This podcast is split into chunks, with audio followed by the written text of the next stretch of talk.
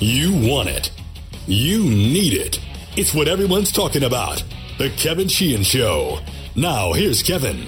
All right, I am here. Aaron is here. This show's presented by Window Nation. If you're in the market for windows, call 866 90Nation or go to windownation.com and tell them that we told you to call. It's a Super Bowl Friday. Cooley's going to be on the show today.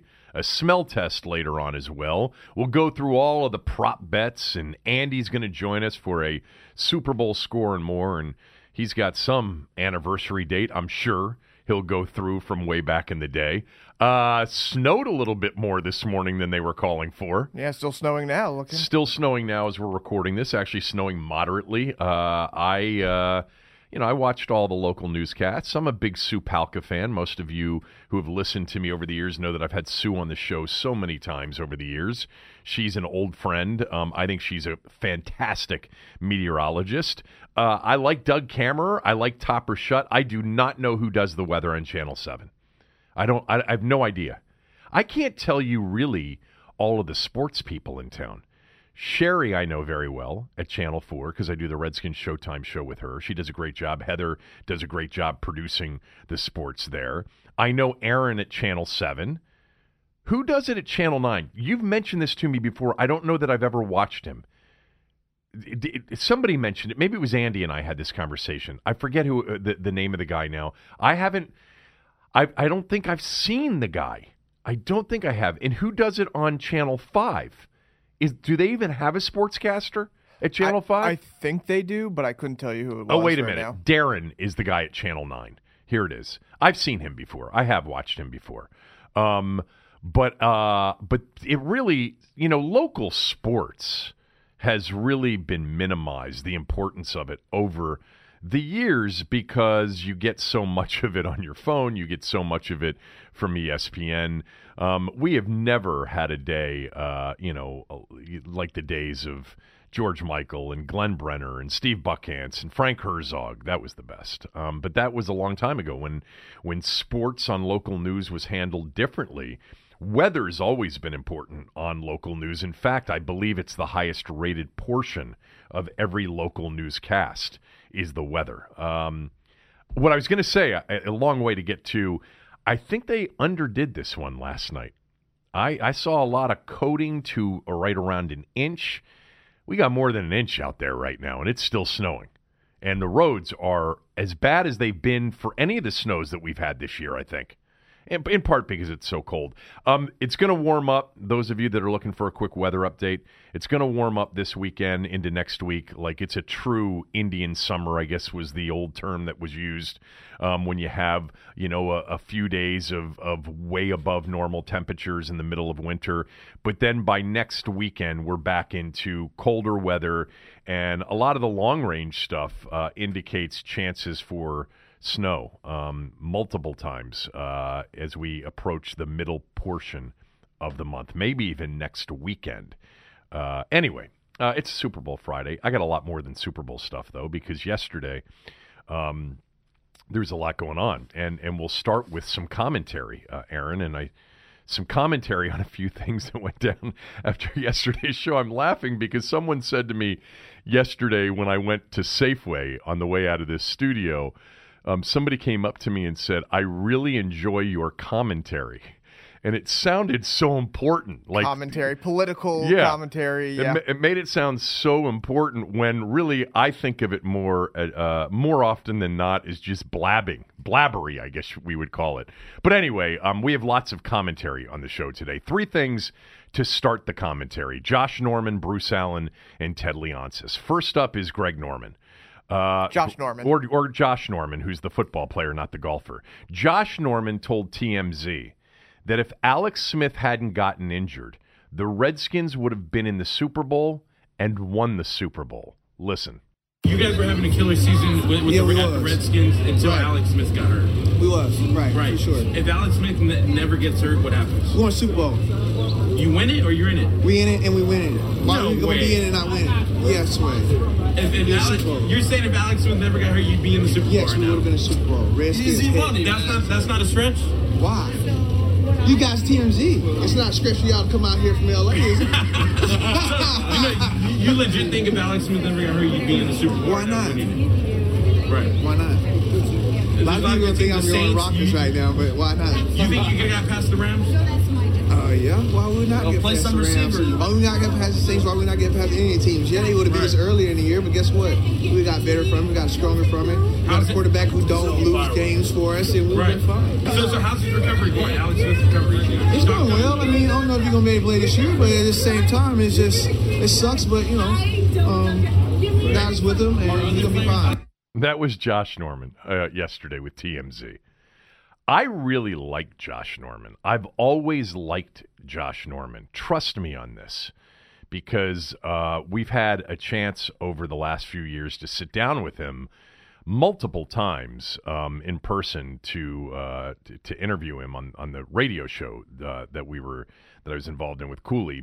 He is smart. Um, he's interesting. He's savvy.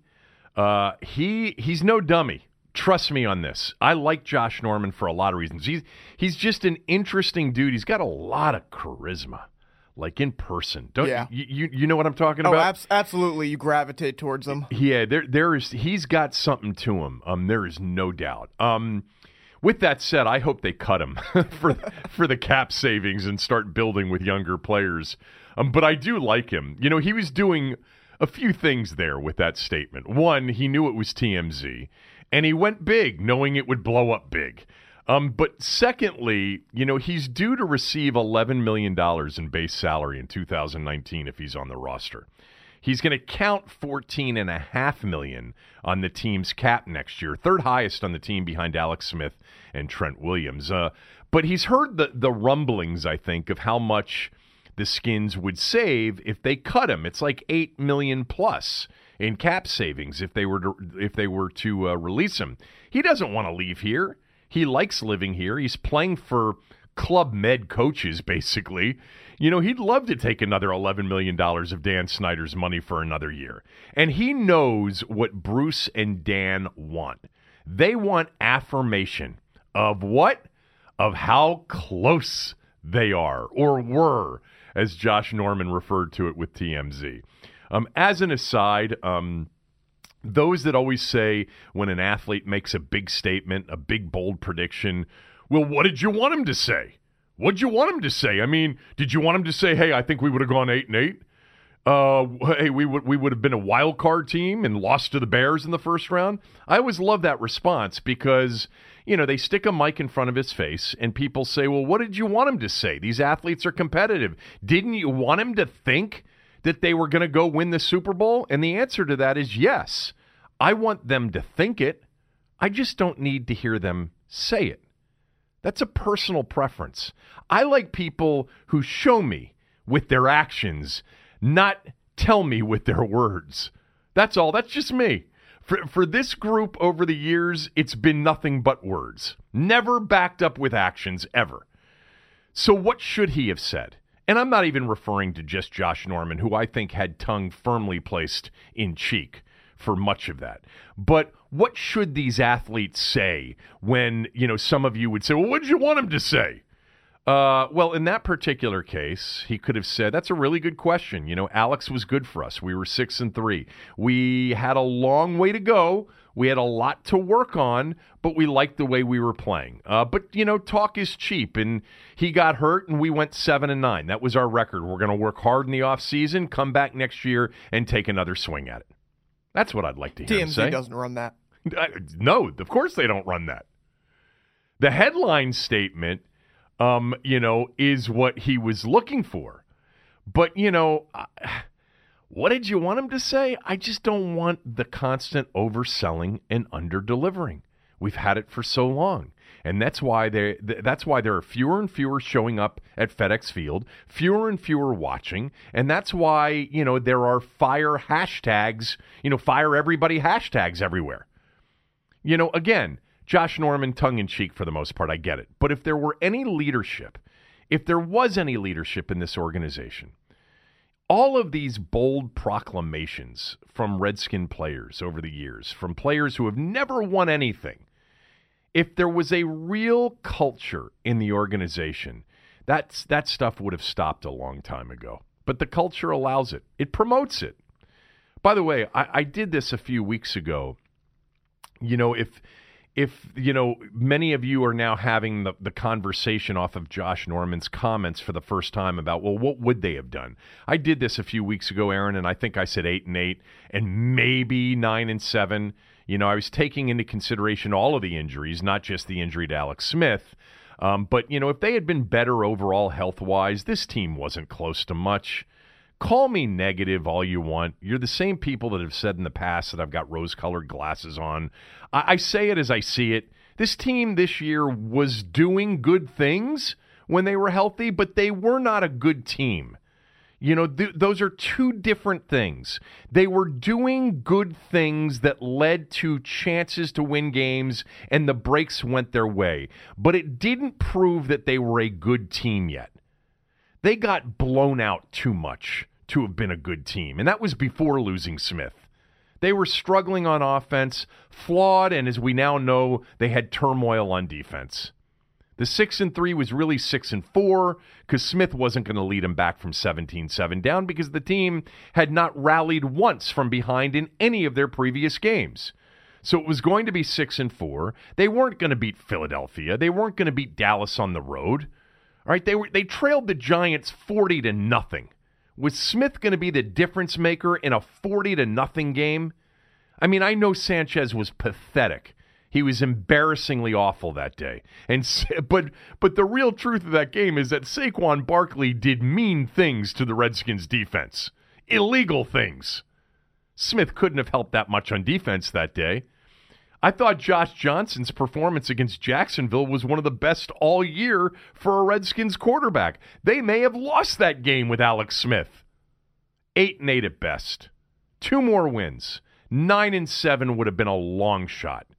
It was not a good team. It was a very average team and a flawed team. With, by the way, a 34 year old quarterback. Uh, Bruce Allen spoke yesterday. Um, he spoke on Radio Row down at the Super Bowl uh, to 980, and he spoke to JP Finley from NBC Sports Washington. I did not hear the JP interview. I've read uh, some of the excerpts from that interview. I did listen to the 980 interview. Uh, lots of laughter, lots of yucking it up. Not much came out of it. Um, did call the report from Ian Rapoport about the Skins planning on not having Alex Smith in 2019. He referred to that as nonsense. Um, it's what I had the other day, you know, uh, on Monday or Tuesday. I forget now which day it was. If you want, go back and find it. Um, but it, when I said that my sources had told me that the nuclear option of cutting Alex Smith was not going to happen. And one of the reasons it wasn't going to happen was that they actually did think there was a chance that Alex Smith could be back sometime in 2019, if not 2020. Um, he did, uh, reiterate that he thought they were close, you know, and he referred to the injuries. Uh, with J.P. Finley, he said about the fan frustration, quote, we share the same frustration. The Tennessee game, we had a chance to close it. The Cowboys game, we turned it over and allowed some big plays on defense. That is frustrating. We just got to keep focused on what is real. What's real is getting our players healthy right now. Jay's done a good job of giving a new coaching staff to our players. We've got to attack March and the off-season program with all the spirit and all the blood in us to win. Closed quote. So that was uh, Bruce on JP's uh, show. Um, attack March? They really haven't attacked March in a long, long time. They don't have that much dry powder right now to really attack March. Last year they did to a certain degree, and they didn't really attack it, even though they told us they were going to attack it. Uh, I think he also mentioned this may have been on the 980 interview. I don't think it was. It may have been with JP or maybe somewhere else. He also mentioned that they do intend to try to re sign Josh Johnson. So we're headed towards a training camp showdown between Colt McCoy and Josh Johnson. Maybe a rookie quarterback. The Rumble in Richmond. The Rumble in Richmond. It's coming, boys and girls. Get your tickets. Colt and Josh. McCoy against the McCoys against the Johnsons. Uh, and maybe a rookie quarterback. You know what? Seriously. Uh, again, call me negative all you want. I mean, uh, you're the same people that have accused me in the past of of being completely delusional on the positive side. I just fe- I say what I feel in the moment, and and right now I'll say this: if Jay Gruden gets this group next year to finish in the top half of the league on offense, there will be a multi team battle to hire him next year as an offensive coordinator. There will be they'll be fighting each other to get Jay Gruden to be an offensive coordinator. I think he's going to be an offensive coordinator anyway once he leaves Washington. I, I think people respect Jay Gruden's ability to design, you know, a pass offense in particular, but to to coach an offense. I think people do respect that about him. Um, so, you know, right now it's McCoy, Johnson, and maybe a rookie quarterback. I don't think they're going to attack free agency in March um, the way Bruce Allen apparently described it with JP. Uh, and I don't think a quarterback will come via free agency except for the re signing of Josh Johnson. One other thing, actually, that he said uh, on 980. He talked about the staff that Jay's put together, consistently and very obviously making it clear to everyone that the staff that's been put together here in the offseason is Jay's staff, Jay's decisions. He said that last week, too, uh, at the Senior Bowl. This has become a very subtle Bruce go to move. He wants to minimize his role publicly. He's the overseer, but he's not directly involved in the day to day roster moves, coaching hires, etc. This is what he wants you to believe. This is what he wants me and people in the media to believe. Nobody's buying it. That's not true. Some of you buy it. All right? Some of you buy it. And and it really if nobody bought it, then they would feel differently about the whole scene out there. But there's still, as we've mentioned before, this 5% of the fan base that just is never, ever going to feel that, that they're anything but very close and always doing the right thing. But nobody really is buying any of this stuff. It's a weak attempt by Allen. This goes back to his detachment from reality. The thought that fans and media alike aren't really paying attention. It's like when he held the press conference to bash Cousins for not taking the greatest deal in the history of football after the 2016 season. He and Eric Schaffer thought we weren't paying attention. They really didn't. This is the God's honest truth. They thought they could hold that press conference and tell everybody that they just made Kirk Cousins some sort of historic deal and that he was greedy for not taking it. They thought none of us knew that he was going to be offered 30 million more six, seven, eight months later. They just thought we were dumb and not paying attention. Bruce, nobody believes that Doug Williams made the decision on Reuben Foster, even, even though you gutlessly put him out in front of it.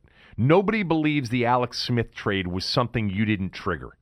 Nobody paying attention doesn't believe that you and Dan aren't intimately involved right now in the coaching staff hires.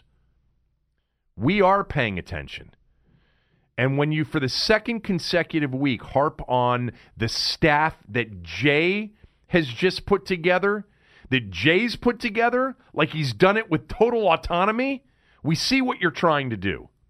You, you set up Doug to be the fall guy on Foster. You're setting up Jay to be the fall guy on the staff. Bruce is political, yes, but he's also treating all of us, media, fans alike, like we are blind and deaf.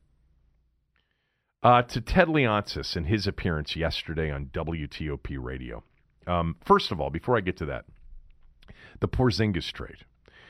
Everybody wants to be traded in the NBA these days. It's really, we're on the verge of a very exciting week if you're into this, and I know many of you couldn't care less. Porzingis is, you know, that deal happened last night. Maybe Kyrie Irving in the next few days. I thought Kyrie Irving wanted out of Cleveland to get out of LeBron's shadow so he could prove that he could win without LeBron. Why is he reportedly unhappy now in Boston? Because he wants to go back to LeBron now, apparently. He's troubled. He's a troubled professional. Uh, the Porzingis trade, real quickly, it might be. I, think I'm in the minority on this based on all that I read and, and heard. I don't think the Knicks did that poorly in the deal. I'm a big Dennis Smith Jr. fan for starters, but they get two future first rounders. They clear space. They've got 70 million to sign at least one star, if not two. Um, that'll be a big, you know, challenge, and that's a big deal here as part of this overall transaction, which I'll get to in a moment. But Porzingis didn't want to be there. He's never healthy. I actually thought the Knicks did well.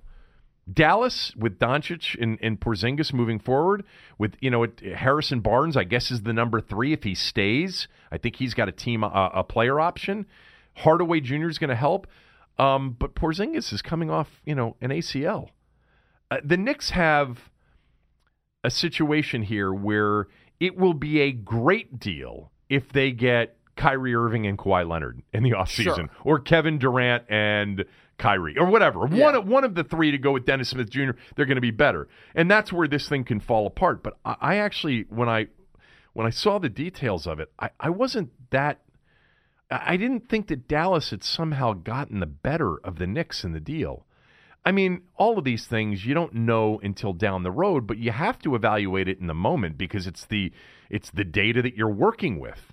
I just think that the Knicks did okay on that deal. And the Knicks, you know, are an organization that is not very desirable as a destination right now, similar to the Redskins. You know, the owners driven the organization into the ground. The Knicks and Skins actually are similar in many ways. Longtime rabid loyal fan bases. They've got a history of being good, but it was a long time ago. The Knicks not as good as the Redskins. You know, the Knicks have two titles. They have two titles to their to their credit. The Redskins have uh, obviously they had more championship series, more super uh, and more Super Bowl appearances, more Super Bowl wins, and the Knicks, you know, they got two. But they, they but they they were a, a successful franchise a long time ago. But they're similar in that you've got horrible owners who have no concept of what it takes to build a winner, fan ba- fan bases who can't stand the owner, which has resulted in little faith, little hope, and an erosion of the fan base in pure numbers. Um, there are big differences between New York and Washington, the Knicks and the Redskins. New York is a much bigger market, Yes. and it has Madison Square Garden. You know, and that venue for sports fans, basketball fans, is a place where you love to go to see games. You know, Yeah. FedEx Field is not. No. Uh, what you said though makes me is what makes me question the deal. You said not a desirable team.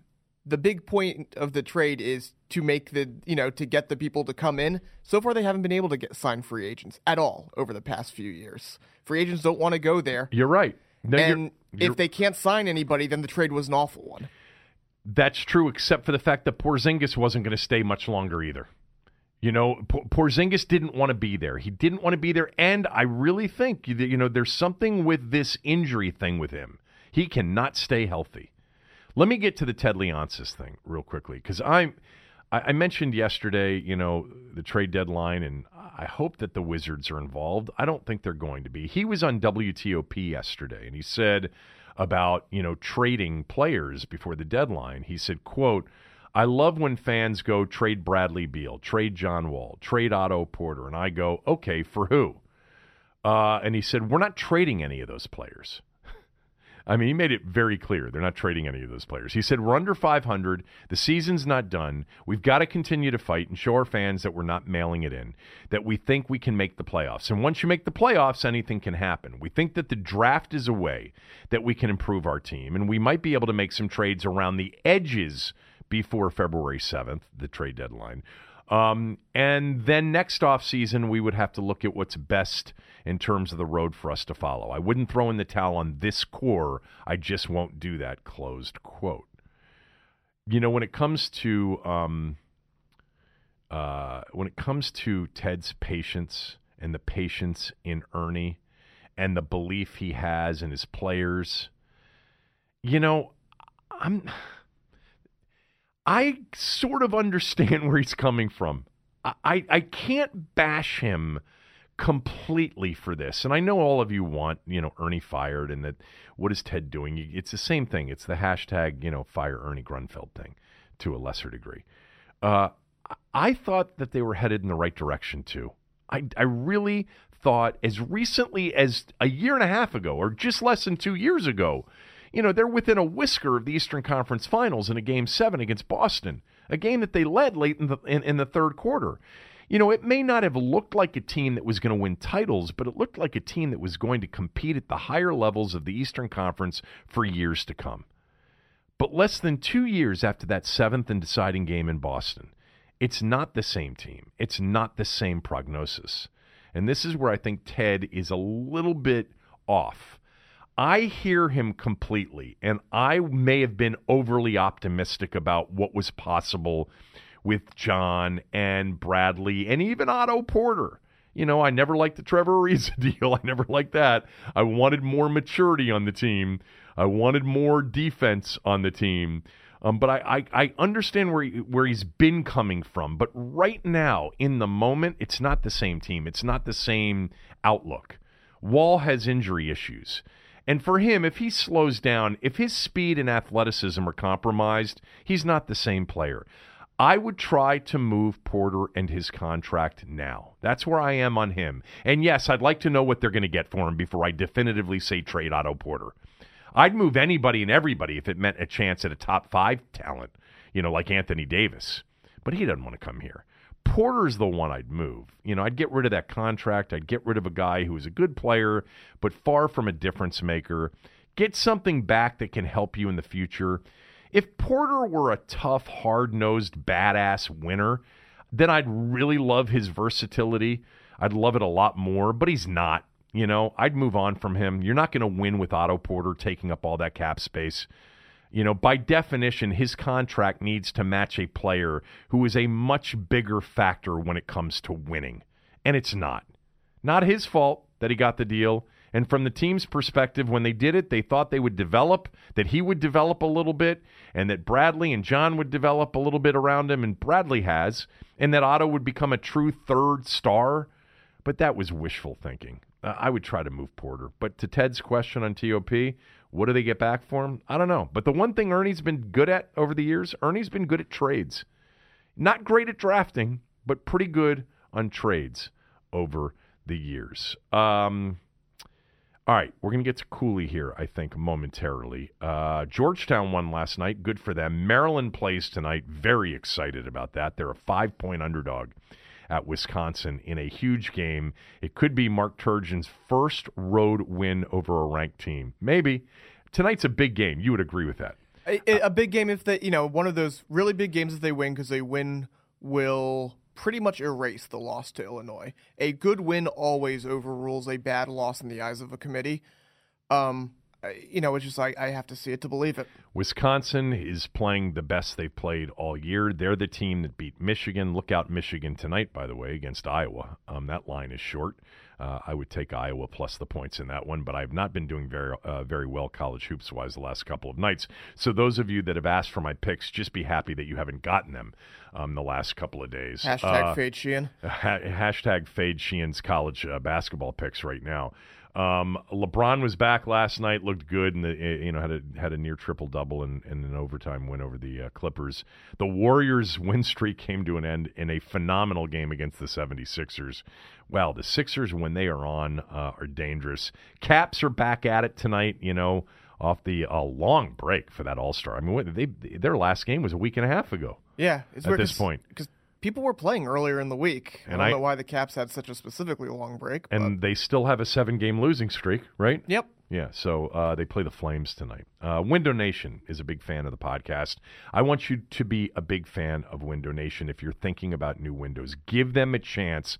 I promise you that you will not be disappointed. And more than that, there's no risk to calling Window Nation up at 866-90Nation or going to windownation.com if you've been thinking about new windows. Home show season is just getting started, so is the home show savings. Uh, and that is an event that Window Nation is running right now. You'll turn your home into a showplace. Window Nation wants to bring the home show savings right to your door with free windows, but you must hurry. This offer ends Sunday. Call them today and mention Home Show promo. You'll get two free windows for every two you buy. Buy four, get four free. There is no limit. Plus, for a limited time only, get 0% financing for 18 months. Call today, get educated on the newest models and latest innovations demonstrated right in the comfort of your own home, absolutely free. You'll get factory incentives, plus once a year home show discounts from the company that has installed over 450,000 windows in more than 80,000 homes, including mine twice over the last decade. Now through Sunday, two free windows for every two you buy, plus 0% financing. Call Window Nation, 866-90Nation, or visit windownation.com. That's 866-90Nation or windownation.com, and tell them that I sent you. All right, let's bring in Chris Cooley uh, here on a Super Bowl Friday. Chris is down in Atlanta. How's I it? can't believe you made it to Radio Row, man. It's good to see you here. It's this place is uh, it's a zoo. Everyone walking around. I know it's always so much fun. Uh, I, you know what? I don't miss being down there um, this year. Oh, you I, don't want to play along? I do miss. I do miss though, and I mentioned this yesterday. I, I miss the week away from home and hanging out with you know all of the guys. Like we we had we had a lot of fun in San Francisco. We had a lot of fun in New York. We had a lot of fun. Well, I don't think you were at the. Uh, were you with us for the Phoenix Super Bowl? I can't remember. Um, I was. Yeah. So, oh, that's right. That was that was the that was the terrible hotel. I told the story this week with Tommy that that we were supposedly going to check into that was crack infested, and you and I basically, you know, told Chuck, no, we will not be staying there. Uh, you can. Yeah, tell- we said no. Find another place. I'm not. I said I'm not staying at that place. Yeah. I said I'll get my own hotel if I have to. Right. We we both uh, suggested that, and then So they got us a, another hotel 20 minutes out of town with one rental car that you hogged the entire trip. no, I didn't hog Oh, it. I, my show's before your show, so I got to take the car. Can you find out a way to get to the get to the place? Uh, yeah, sure. Me, we'll take a cab. Me and Nick will take a cab. Actually, you know what? It was Doc and I who hogged the car because Doc and I. This is when uh, you were in the afternoons, and Doc and I went were on before you. So Doc and you were like, "Fine, I'll just figure out how to get there. I'll Uber or whatever." It was so stupid. the The dumbest was in San Francisco, where they literally put us in a location where it was going to cost them three times as much in transportation than it would in the difference between a hotel that was Right. closer to Radio Row. They just could not figure that out. But I, but I do miss being there Super Bowl week. You're, I'm assuming you're coming home today, I'm coming home tomorrow morning. tomorrow morning. You have missed uh, brutally cold weather and another two inches of snow t- uh, today. I know it was. I'm, I'm, I'm obviously I have contacts in the area that you're currently in. Yes, you do. You've got family. In fact, I think a wife, like a couple a family and members, kids. Yeah. a couple family members are there and informing me that it was very cold. So Um, it was cold here until today. Yeah, but not as You cold. you know what this this is I miss you. I I really do. When I like this deal, uh, my first Super Bowl was New York. You were there. We spent so much time. Um, I don't know if you've told that story where um, we went to the bar and everyone said, "Oh, you this is your father." Um, you Well, well- you became dad in New York. I'm I'm glad you told that story and not some of the others from New York. But yes, the bartender uh, mistakenly uh, referred to me as your father, and you thought that was really funny. but this is what is interesting. Um, so I've been on, on Radio Row the last two days, uh, doing stuff with the Redskins in my podcast, and I, I just, as an observer, have noticed that it is a, um, it's a, it's a measuring contest. I'll keep it PG for you. I know I don't have to. You can you No, can you swear in your you podcast, but it's a measuring contest of all media members and then you get all all of the former players and, and it's I swear to you and I don't care and I don't I actually don't care it's a status contest if I've ever seen one it's unbelievable the ego that goes around Radio Row You know what? That's funny because that's not.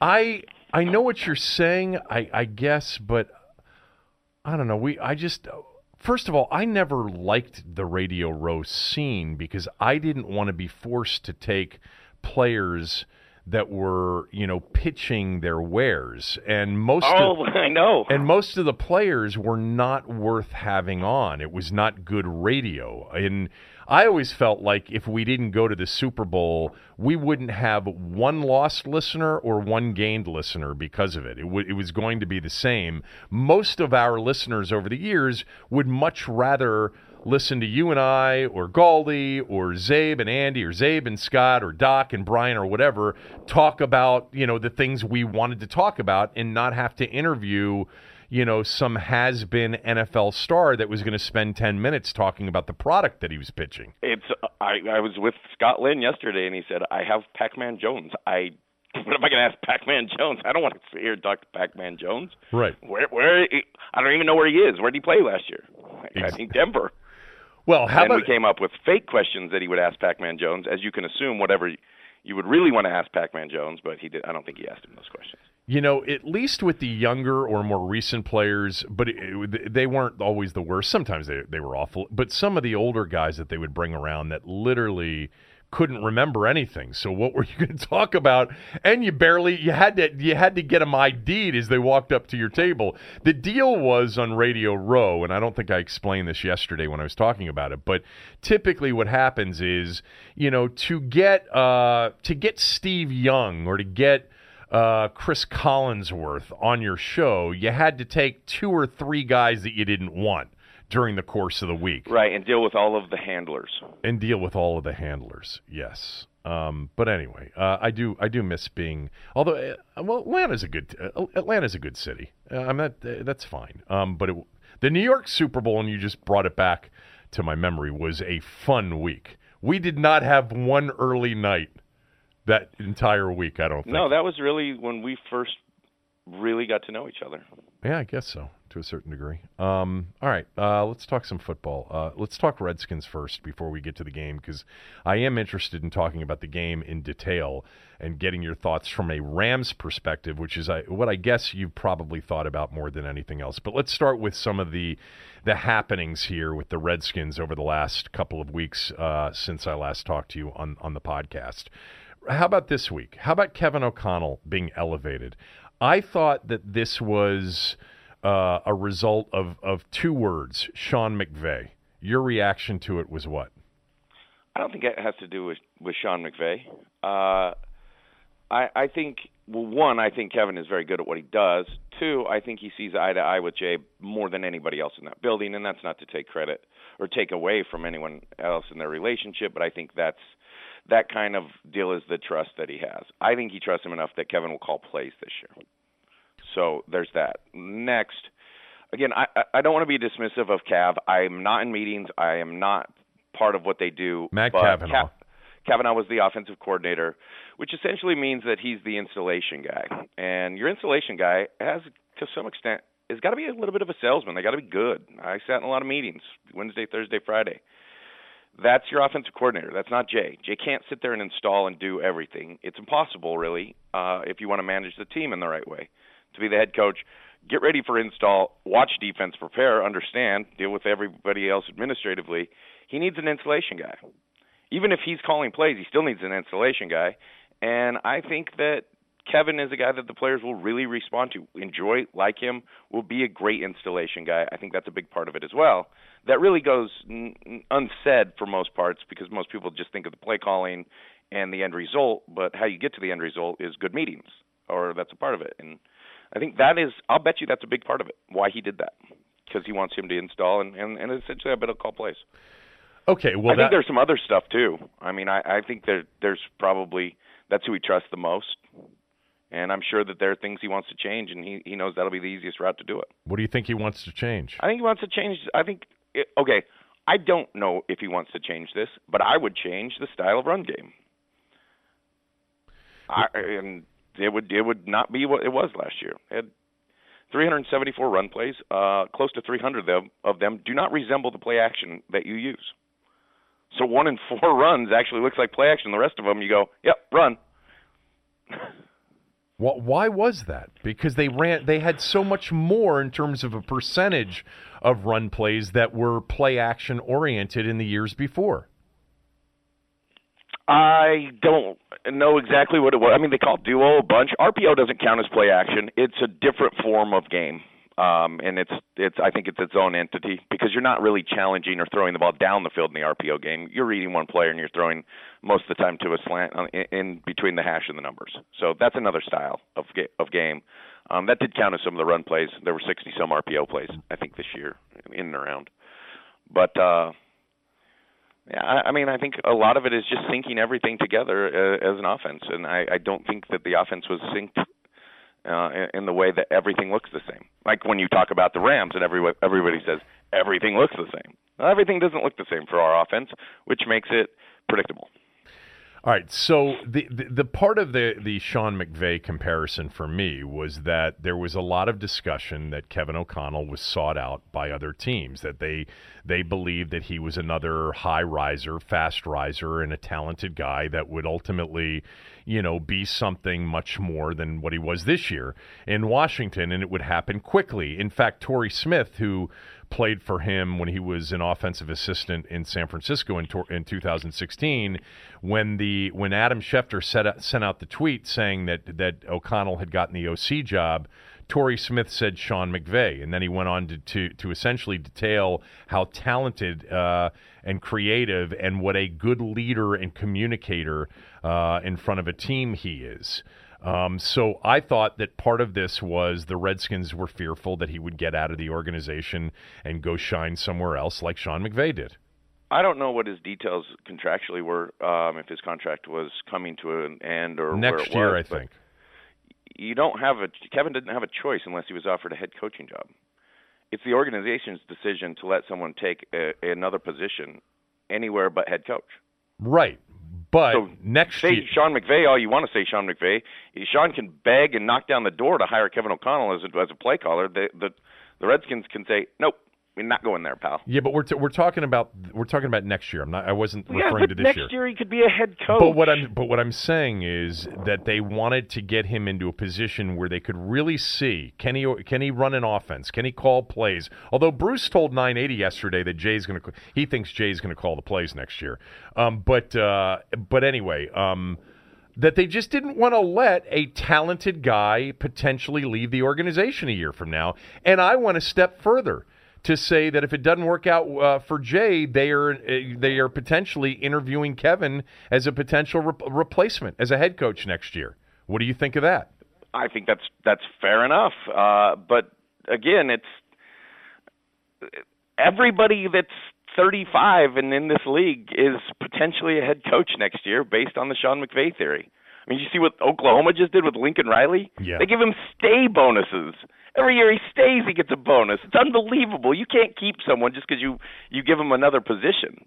I, I I just I think that Kevin will have opportunities, and there'll probably be head coach opportunities uh, anywhere in the league next year, unless it's utter failure. Everybody's 35 that's getting a job. Damn, you're 36. Yeah, too old. About to become 37. Um, all right, what about Rob Ryan's hire? It's interesting. I had a chance to sit down and, talk to Rob Ryan two days ago. Okay. He was um, selling his wares on Radio Row, and he came and sat and talked to Larry and I. And the thing that I got from Rob is that he loves ball. He wants to be around ball.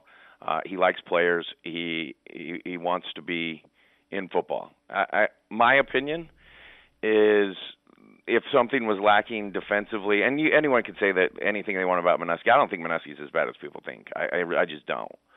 Uh, but I don't I don't think that they have a good blitz package. And it, Rob Ryan seems like he comes from a tree of people who understand how to blitz the quarterback or blitz on defense. If he's going to add, it's going to be in that respect. Um, I, I thought it was interesting that, that they let Kirk Olivadotti take a lateral position to Green Bay. Uh, I thought it was interesting that, that they let Ben Kotwica take a lateral position in Atlanta. But you, you have to hire someone. Interesting. And- and- in- interesting. Why? Did you think they were good coaches? I did. Yeah, I thought Ben Kotwica was a good coach, and so do the Atlanta Falcons. And everybody respects Kirk Olivadotti, and and, and obviously, you know, Well, it's because they didn't. Again, they wanted. They again, wanted to I don't move know on. the details. I don't know the details of what like these players' contracts are very public. I don't know the details of coach contracts. So, you know, I I think it's interesting that they they want to move on, and and did. But I don't have a problem with the Rob Ryan hire. I, I like Rob. I think he's a good guy. I, I think he's a good coach. He has not had great success as a coordinator, but that doesn't mean that he's not a good individual coach and that he won't work well with the players. He, he will he'll relate to the players, and, and like the culture that the defensive staff is, as like the the kind of old man gritty culture, he fits right in. And so whether you like it or not, you I think you have to have a lot of the same kind of people to to really develop culture, and so I like that. I like that hire. You know Greg Manusky a little bit. How will he handle um, knowing that they try desperately to replace him in this offseason? Well, he met with all of those coaches. He was he was in all those meetings, so he, he understands. okay, that's funny. But seriously, how do you think he's going to handle it? I can only say that I would handle it with a massive chip on my shoulder, and a I'm going to prove you wrong and have great success. I know how you. win, I know how you would handle it. You know That's him. how I. That's but I, I would assume that's how he'll handle it. He doesn't have a choice to handle it any any other way. Right. To pout and cry about it, right? But he still he wants to coach in this league, and as every player says, there's I'm auditioning for 31 other teams every time I play. So are the coaches. So he wants to have a successful year. Um, all right, let's go. Let's move to the team and the roster. Uh, how many players? Let's start at quarterback. What do you think they're going to do at quarterback? I think they have to draft a quarterback. I, I, I have no problem with Colt McCoy being the guy to start the season. They're going to try to keep Josh. I like Josh as a backup quarterback.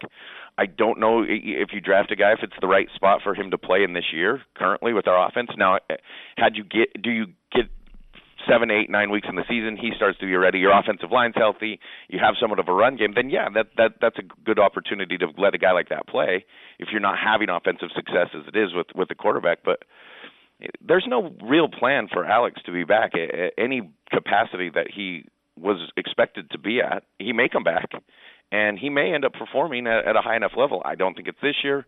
Uh, I've talked to Joe Theismann a bunch about this. He thinks it's two years. He said it was two full years before he felt like he could really move around and throw the ball. Clearly, new technology, new stuff, new different injuries a little bit. I mean, nothing's the same, but I, I think the similarities are striking enough that that Joe's saying that two full years before he really felt good is probably realistic, and that puts Alex at 35 as a mobile quarterback who's never going to be the same. So you, you the nature of football is that if someone can't produce, you move on. And as of right now, he can't produce, and I think they'll have to move on. I think they'll have to find somebody. It'll be interesting where they go, um, how that shakes out through the draft. If there is somebody in the in the second round or, or or third round that you really believe in, but don't you get the feeling? I'll, I'll ask you this. I, I mean, at this point, don't you almost need someone that you can build hope around?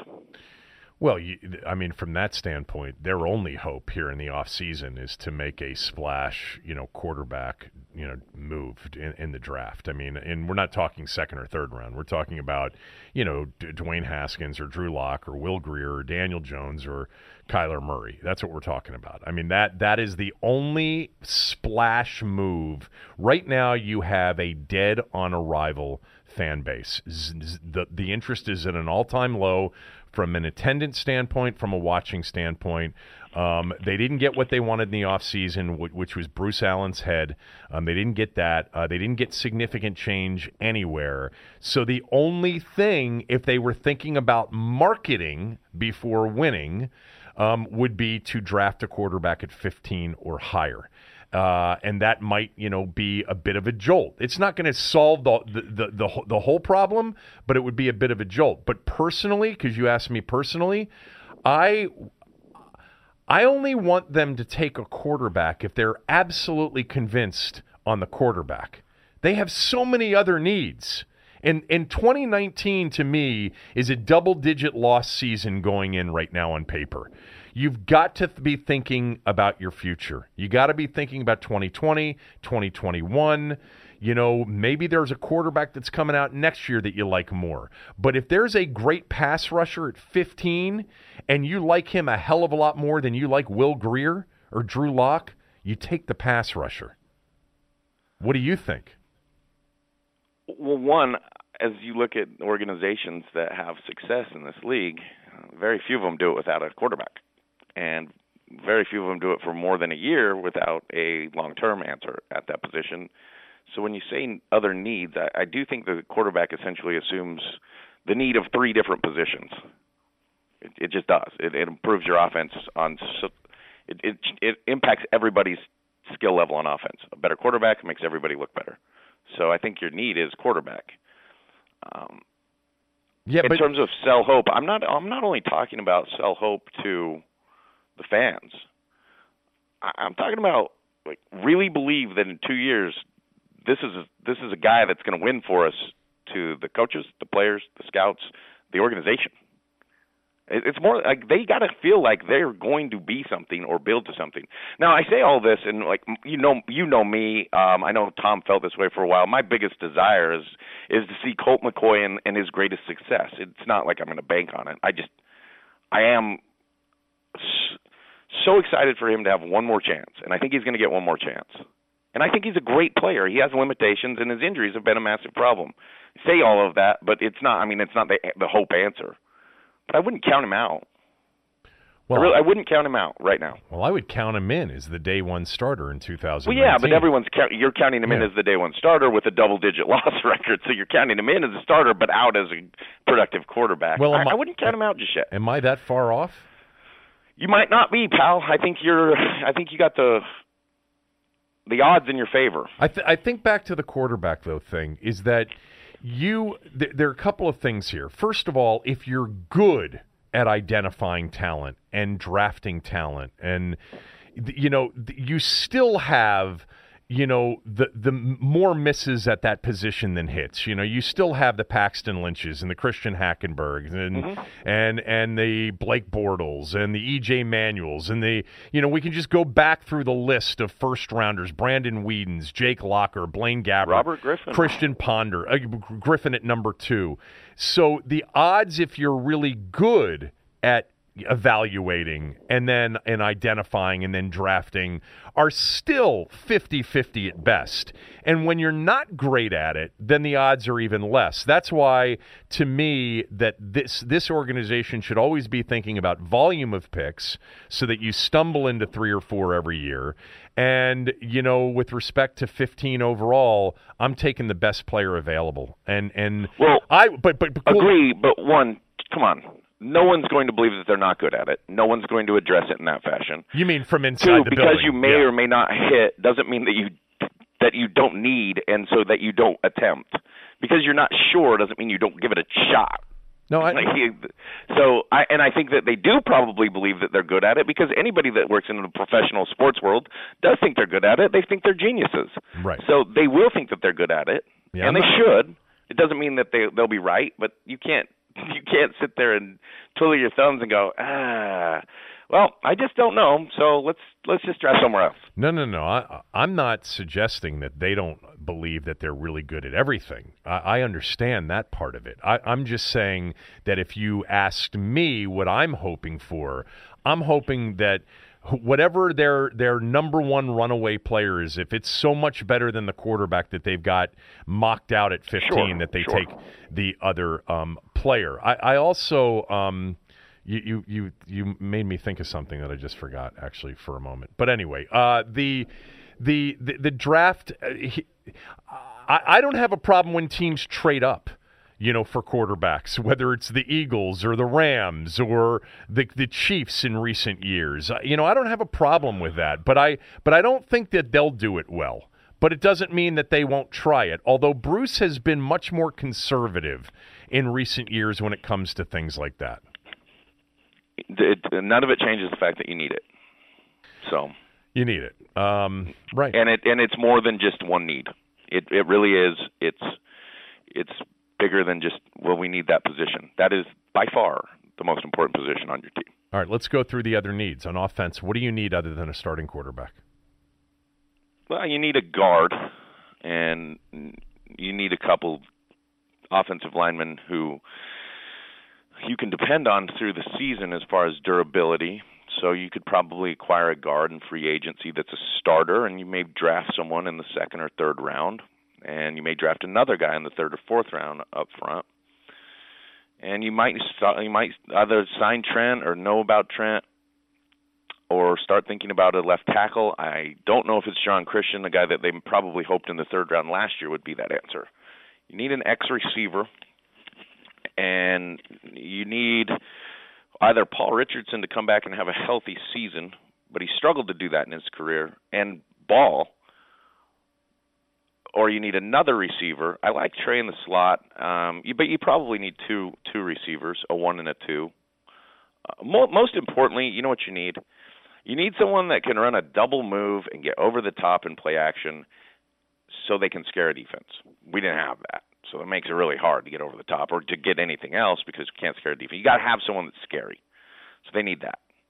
Uh, offensively, other than other than that, man, I mean, you got a couple backs. You set there. Oh, you need a wide tight end. An, an every down block and have some some impact in the pass game is not a tendency at all times. Tight end. I actually think Jordan's probably a slot receiver, to be honest with you. But um, I mean, it just depends on how you want to use him. He's a good player, but you do need a, you do need a wide tight end for the style of game that Jay Gruden likes to play. Um, defensively, you need a lot.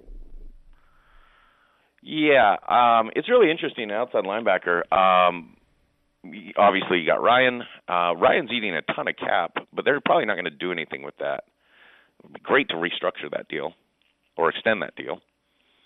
You're probably going to get a chance to pay Preston Smith because if you look at the free agents at that position, there's ten guys that have better stats or better name value than Preston. I don't know if he gets his best opportunity made to to to be a one year deal with us or a, or a two year deal for for kind of prove it again to get those those stat numbers. I don't know if you lose him, but you know I don't know if that's truly the rush answer. I like Shaun Dion Hamilton. I, I like Reuben Foster as a player. I'm going to say that you're pretty good at inside linebacker with those two guys as your starters. Everyone knows we're good up front. Um, you need a slot corner. It's really important that you have a good slot corner in, in the NFL today. Uh, just because all of the motions and shifts and everything offenses are doing, if you don't have a smart guy that can disguise and hide and play zone man, even if he moves over, uh, it, it's really tough to, to change things up on defense. And then probably two safeties, right? Uh, yeah. I mean, I'm actually I started to to think the other day that they may re-sign Ha Ha Clinton Dix. I think that part. No, of, they they probably will. Yeah. they'll probably double down on that trade and and re-sign him. right. Um, And you need to restructure Josh's deal, and I don't know if he'll want to, but I don't know if he'll get that much money anywhere else. So you probably need to redo that deal. I mean, I I, I went. I like Josh though a lot as a player. I, I went through the other day the um I I would seriously consider the punting on 2019 option, the nuclear option. I know they're not going to, and and I had that the other day on the podcast that they are not going to go that route. But I would consider, you know, cutting Alex Smith, um, trying to trade Ryan Kerrigan, trying to trade uh, Jordan Reed, trying to trade Trent Williams, trying to cutting all of the players that you'd save money with, like Josh Norman and Vernon Davis and Zach Brown, et cetera, and going and punting on 19 and trying to build it from scratch with with youth. Um, and and But you you know you realize though you you can't do that unless you fire the coach and probably fire the general manager. You Well, can't tell Bruce everything that you've built over ten years. We're gonna. Pu-. He's not gonna do that. yeah, well, no, I'm just telling you, You what can't tell him that, and then you can't put Jay in, in that uh, in that type of a lame, lame well, that- it's season. it's the perfect. He's a he, it's a perfect situation for Jay because you're going to move on from him at the end of next year anyway. Let him coach um, the three and thirteen team, and and and then you worry about hiring. You know, this was a tough year to hire a new coach anyway. I mean, I, I, I it's totally justifiable that they felt like they were going to have a difficult time replacing him if they even thought uh, in that direction, but. Yeah, I, I think it. I think if you if if you thought about the best thing for the franchise long term, you know, th- th- right now trying to make a go of it with Alex Smith taking up close to fifty million dollars over the next two, two years of your cap, um, other players that won't be around when you're ready to win taking up big numbers on your cap, potentially acquiring picks for players that won't be around when you're ready to win. Um, all of that to me makes sense, and I'm never ever usually the person that says blow it all up because the NFL is such a close league and anything can happen year to year, and it often does. But I think that that actually is a reasonable course for this franchise. They're not going to well, do it. My, I mean, my assessment of winning is is and I, and I, look, I there's so many of these guys I like and respect, and so I'm not going to say trade Ryan Kerrigan and blow it all up because I, I just I I like some of these people, and it's not fair for me to say that to them. But if you look at it from the outside, well, well first of all, as I really looked at it, I, I, I sat and watched all those playoff games two weeks ago, and I said all these guys have at least three or four stars, star players. And I, I I talked about it on my podcast, and I said, look, if you don't have three or four A players, blue chip players, star five star players, you can't win. and probably your quarterback has to be one of those players. And I think a couple of people text me or t- tweeted me after and said, "Well, we have Trent Way and Trent." Uh, Tress Way and Trent Williams. I'm like, okay, we have a star punter and a star left tackle. There you go. Well, we've But got Brand- we Brandon- have Brandon so Scherff many players, but we're still eating up all the cap without stars. right. No, I agree. But Brandon, So it is interesting. Brandon Scherff is is a star. Wouldn't you I say? I know that you say linemen are stars. Okay, I know- go I know what my you're guard saying. theory, That's now fine. you got now you got to pay a, a guard sixty five million dollars. No, I understand what you're saying. Uh, but by the way, you know, on the Ryan Kerrigan point you tried to make that he's your friend and you don't want to talk about the, trading him. I mean, let's be fair here. It probably, you know, if if he's your friend, getting him out of here and getting him to a better Don't, place probably is the right thing. For you, I'm not going to do that. What do you mean? I'm being not, serious. I'm not going to say Rather than having him around for the rebuild. That's all I'm saying. I'm not just You- saying because it's a bad Ryan organization. Kerrigan wants. Ryan Kerrigan might desire nothing more than to be here like I did when I played. I would have been here through a rebuild. I would have stayed happily. Great. Um, uh, okay. Uh, let's get to the Super Bowl. Uh, Is there anything else left on the Redskins? I got 15 minutes at most because I got to go talk to Joe Gibbs at 1:30. Okay. Um, well, you get plenty of time. Uh, all right, let's talk about the game on Sunday. Um, I'm assuming that when you think about this game, you think about it from the Rams' perspective. So, how No, did bo- both both perspectives. You do? Uh, I, I mean, I've had a lot of time, so yeah, both. all right. Well, then, from a Rams' perspective, we'll start there. How do they beat the Patriots? this is my other funny thought about Radio Row is everybody knows how everybody wins because everybody on Radio Row is brilliant. Um, I've listened to so many conversations about this. I really think this is going to be an interesting chess match between Sean McVay and, and Bill Belichick. And in a lot of ways, I guess not just saying how they win. Um, I can give you certain keys that everyone knows, but I mean, the the biggest keys are are the adjustments made throughout the game. They've had two weeks. They're both they're both very good schematically. Um, the Patriots have always tried to take away your biggest weapon. Uh, can you tell me what they're going to take away? What Gurley, C.J. Anderson, Cooks, Reynolds, Woods. They, the Rams aren't. They're not one-dimensional. They're Does- does Sean- very multi-dimensional, and they can win and have success with multiple players. There's nothing. The thing you take away from the Rams essentially is their play-action game, and I got to assume Sean's going to understand the thing they're going to try to take away is play action, and so he'll probably have a complement to not as much play action maybe early in the game. Maybe it's what we always liked when he when Kirk was here. It's three step balls out of his hands. Pitcher's sit, sitting there going, really quick game? You never just come out and run quick game. Um, they'll look at the Tennessee game where Tennessee kind of steamrolled them, and that was Matt LaFleur. I'm sure he'll have a lot of talks with Matt LaFleur about that game and what they did. But the Rams up tempo is, is and them never showing you exactly what they're doing, the, their ability to manipulate the 40 seconds before the the ball snapped is, my opinion, what makes Sean as smart as he's been. His play calling is very good, but it's not special. It's what everyone does. But their their pace and everything, the Patriots can't take that from them. They can't. The Rams will dictate the pace on offense. So as long as they can control the ball, they'll be in great shape. That that that might be the the biggest key is can you maintain drives and control the ball. You know, it's interesting because that question that you asked, what does Belichick first try to take away? It makes sense that he's going to try to take away their their play action game, their boot game, where he always gets Goff into rhythm with play action, with with boot, and and getting it out on on the perimeter and and but you know and, and the funny thing is, is is we've had this conversation over the years about how how do you how does play action work without being able to run the football or the threat of, of run football well they can run the football and they have Yeah, run they have the a great stretch run game. which is which is why it works but i think it works even without the threat of a run game like it just seems like play action makes the defense hesitate no matter whether yeah, you have it, a does, great it, it does because it's your natural instinct Right. to go get the ball. I mean, the team that you played the week before ran the ball, or the week before that was good, and so you see the ball out extended from the quarterback's hand and the back on a track, and you you just naturally see that. It's hard to overcome that natural instinct, I think, at times. Uh, but the Patriots are very good. I mean, they don't buy a lot of that stuff. They they don't buy the fly sweep stuff. They have answers for those things on the edge, so they'll be in position. It's just you're never going to have a tell. Like Sean's so good at tendencies, and and he won't have a tendency in this game.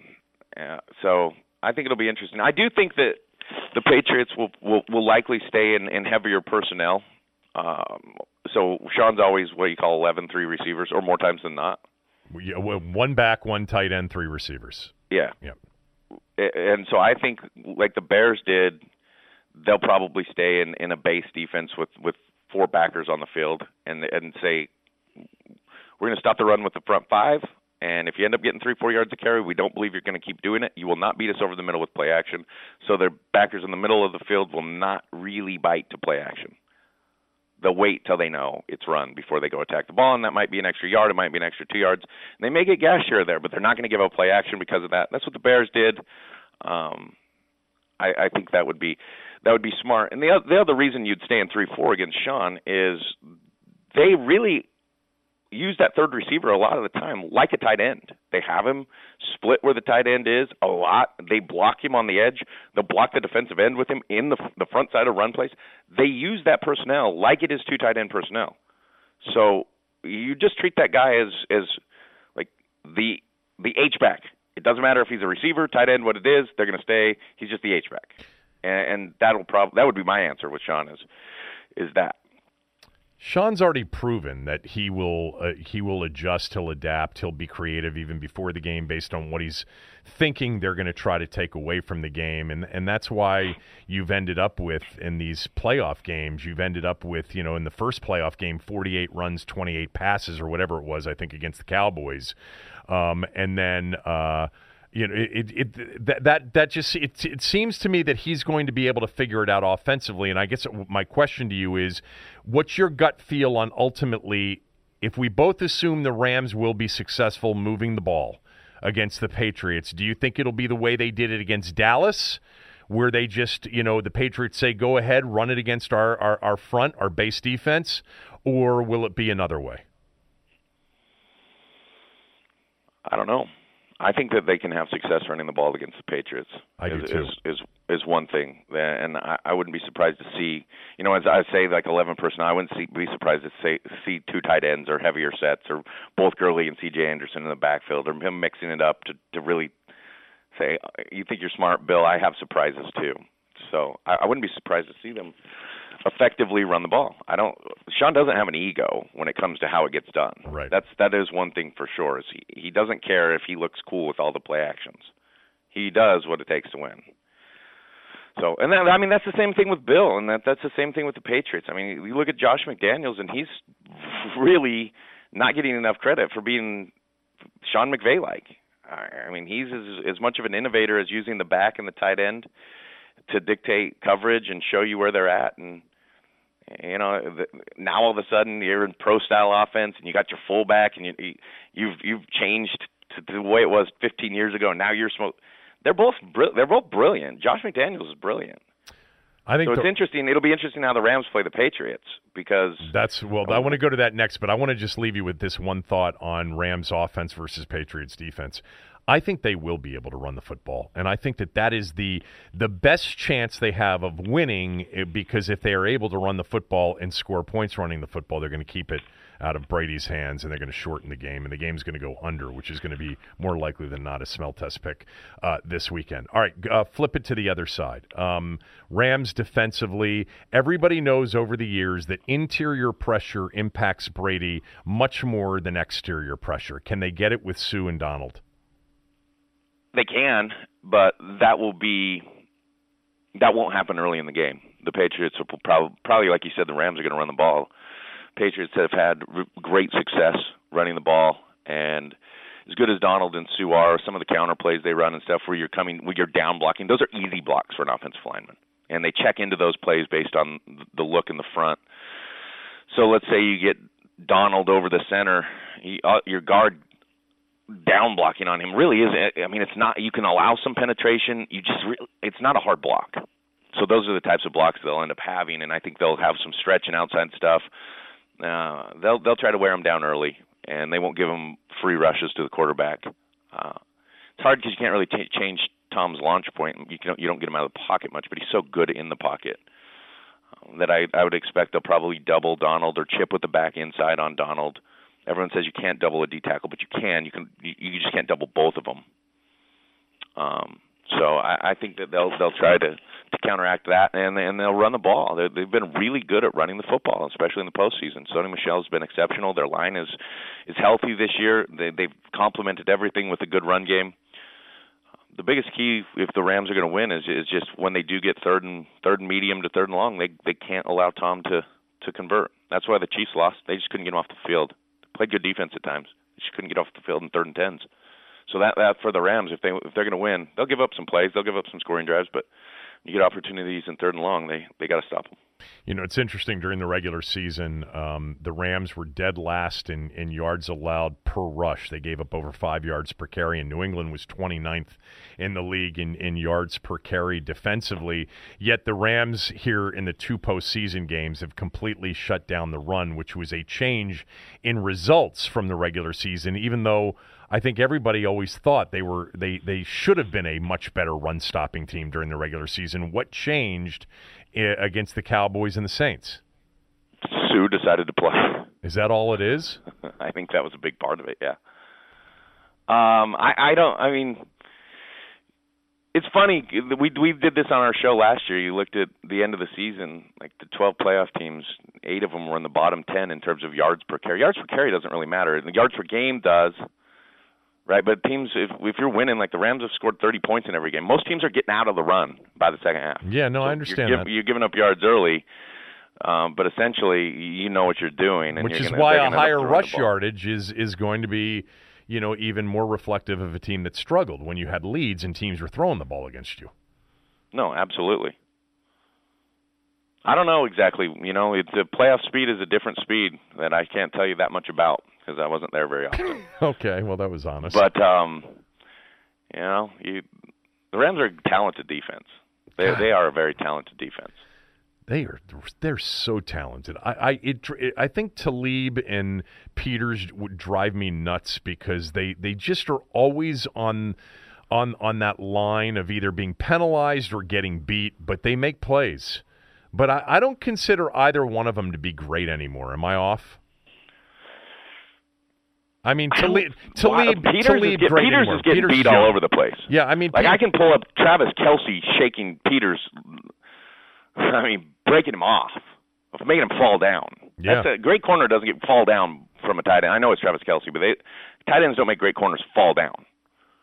So no, he's. I don't know if Peters is great. Um, Talib was great, uh, but both of them can still. Both of them. Here's the thing I like.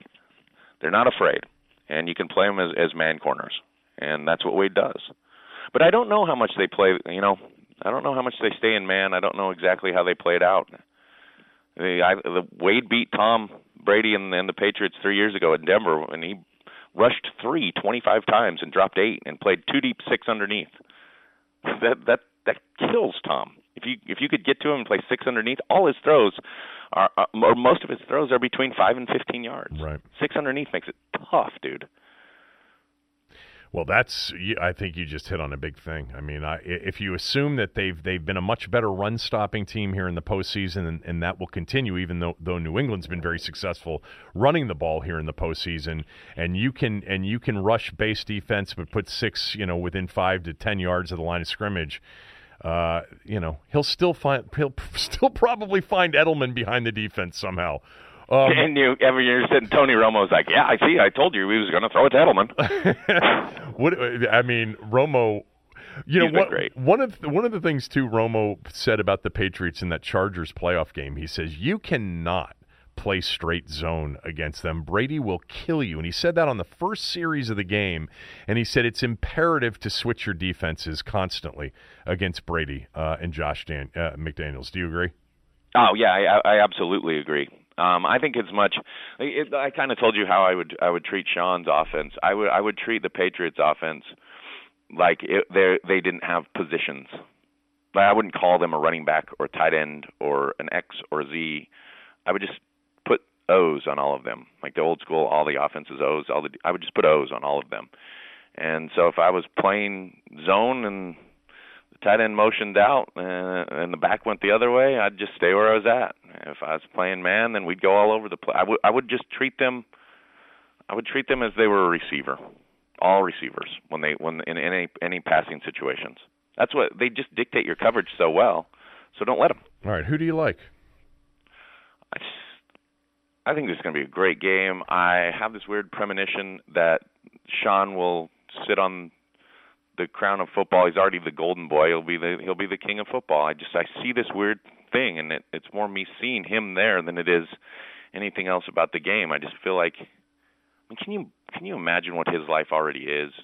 But if he wins the Super Bowl, he he's the he's the king of football.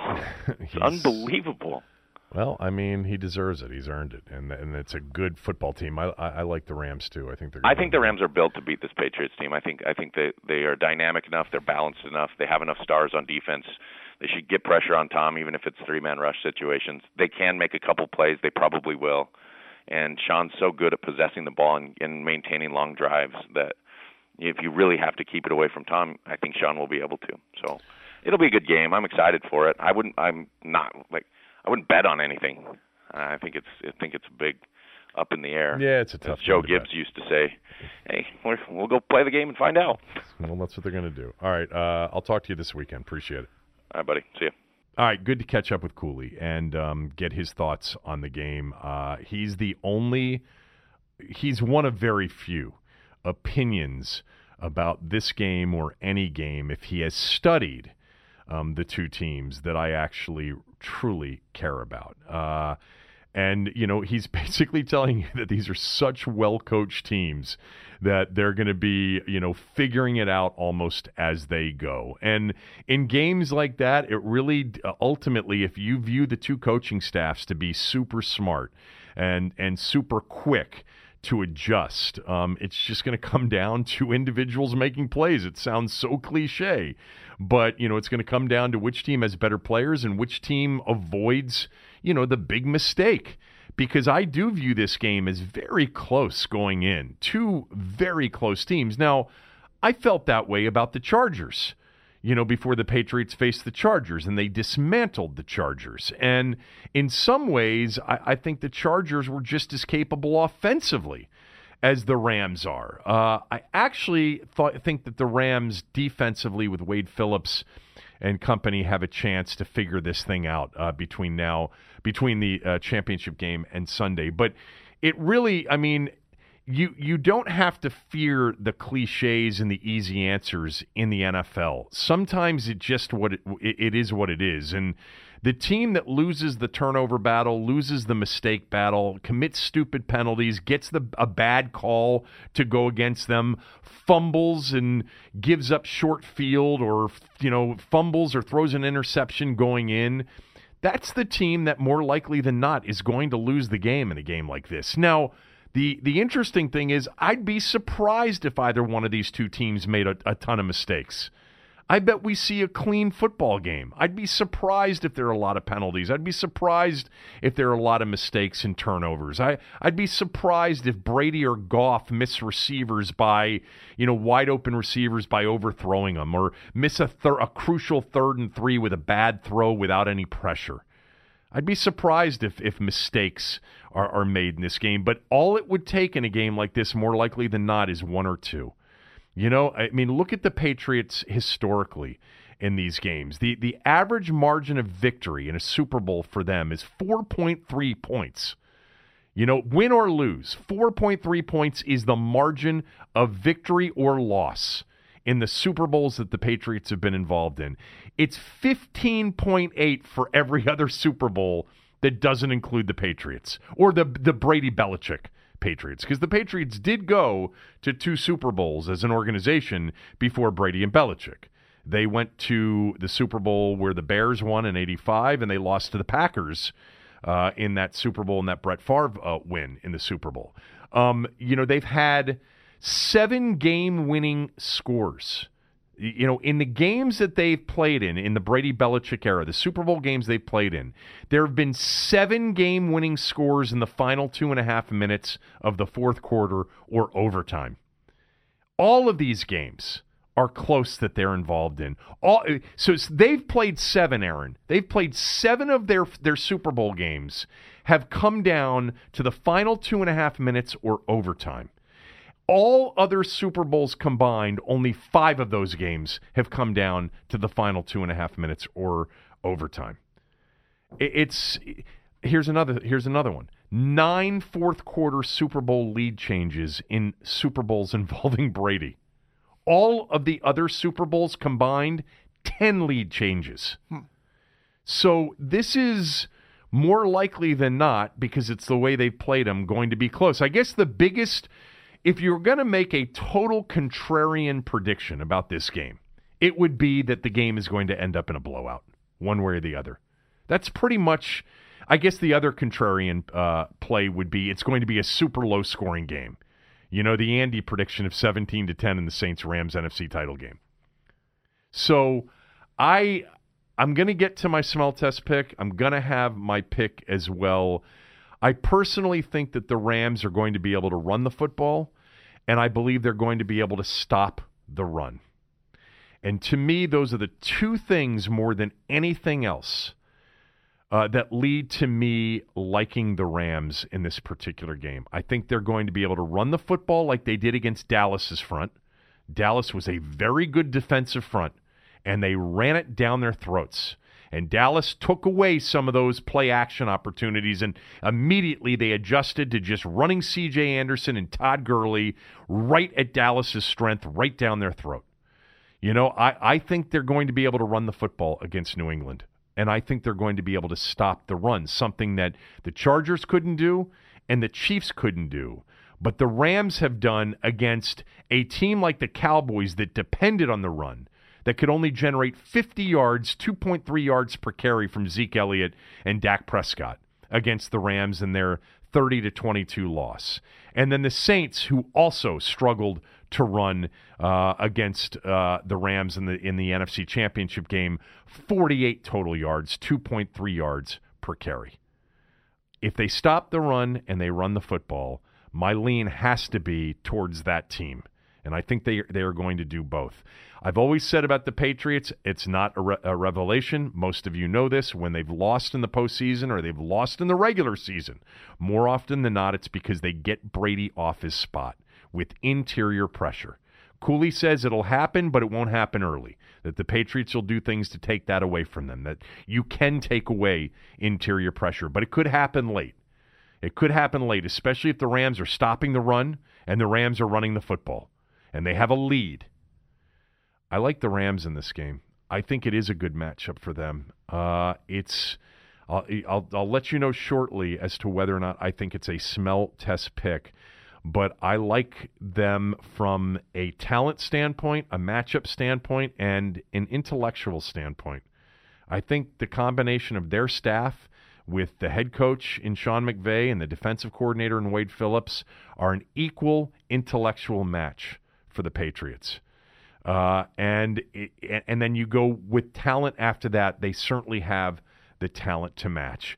The talk, and it's reasonable, that how can you ever bet against Brady? How can you ever pick against Brady and Belichick, you know, in a big game? You know what? You're stupid to do it over the years. You've been proven wrong many more times than right.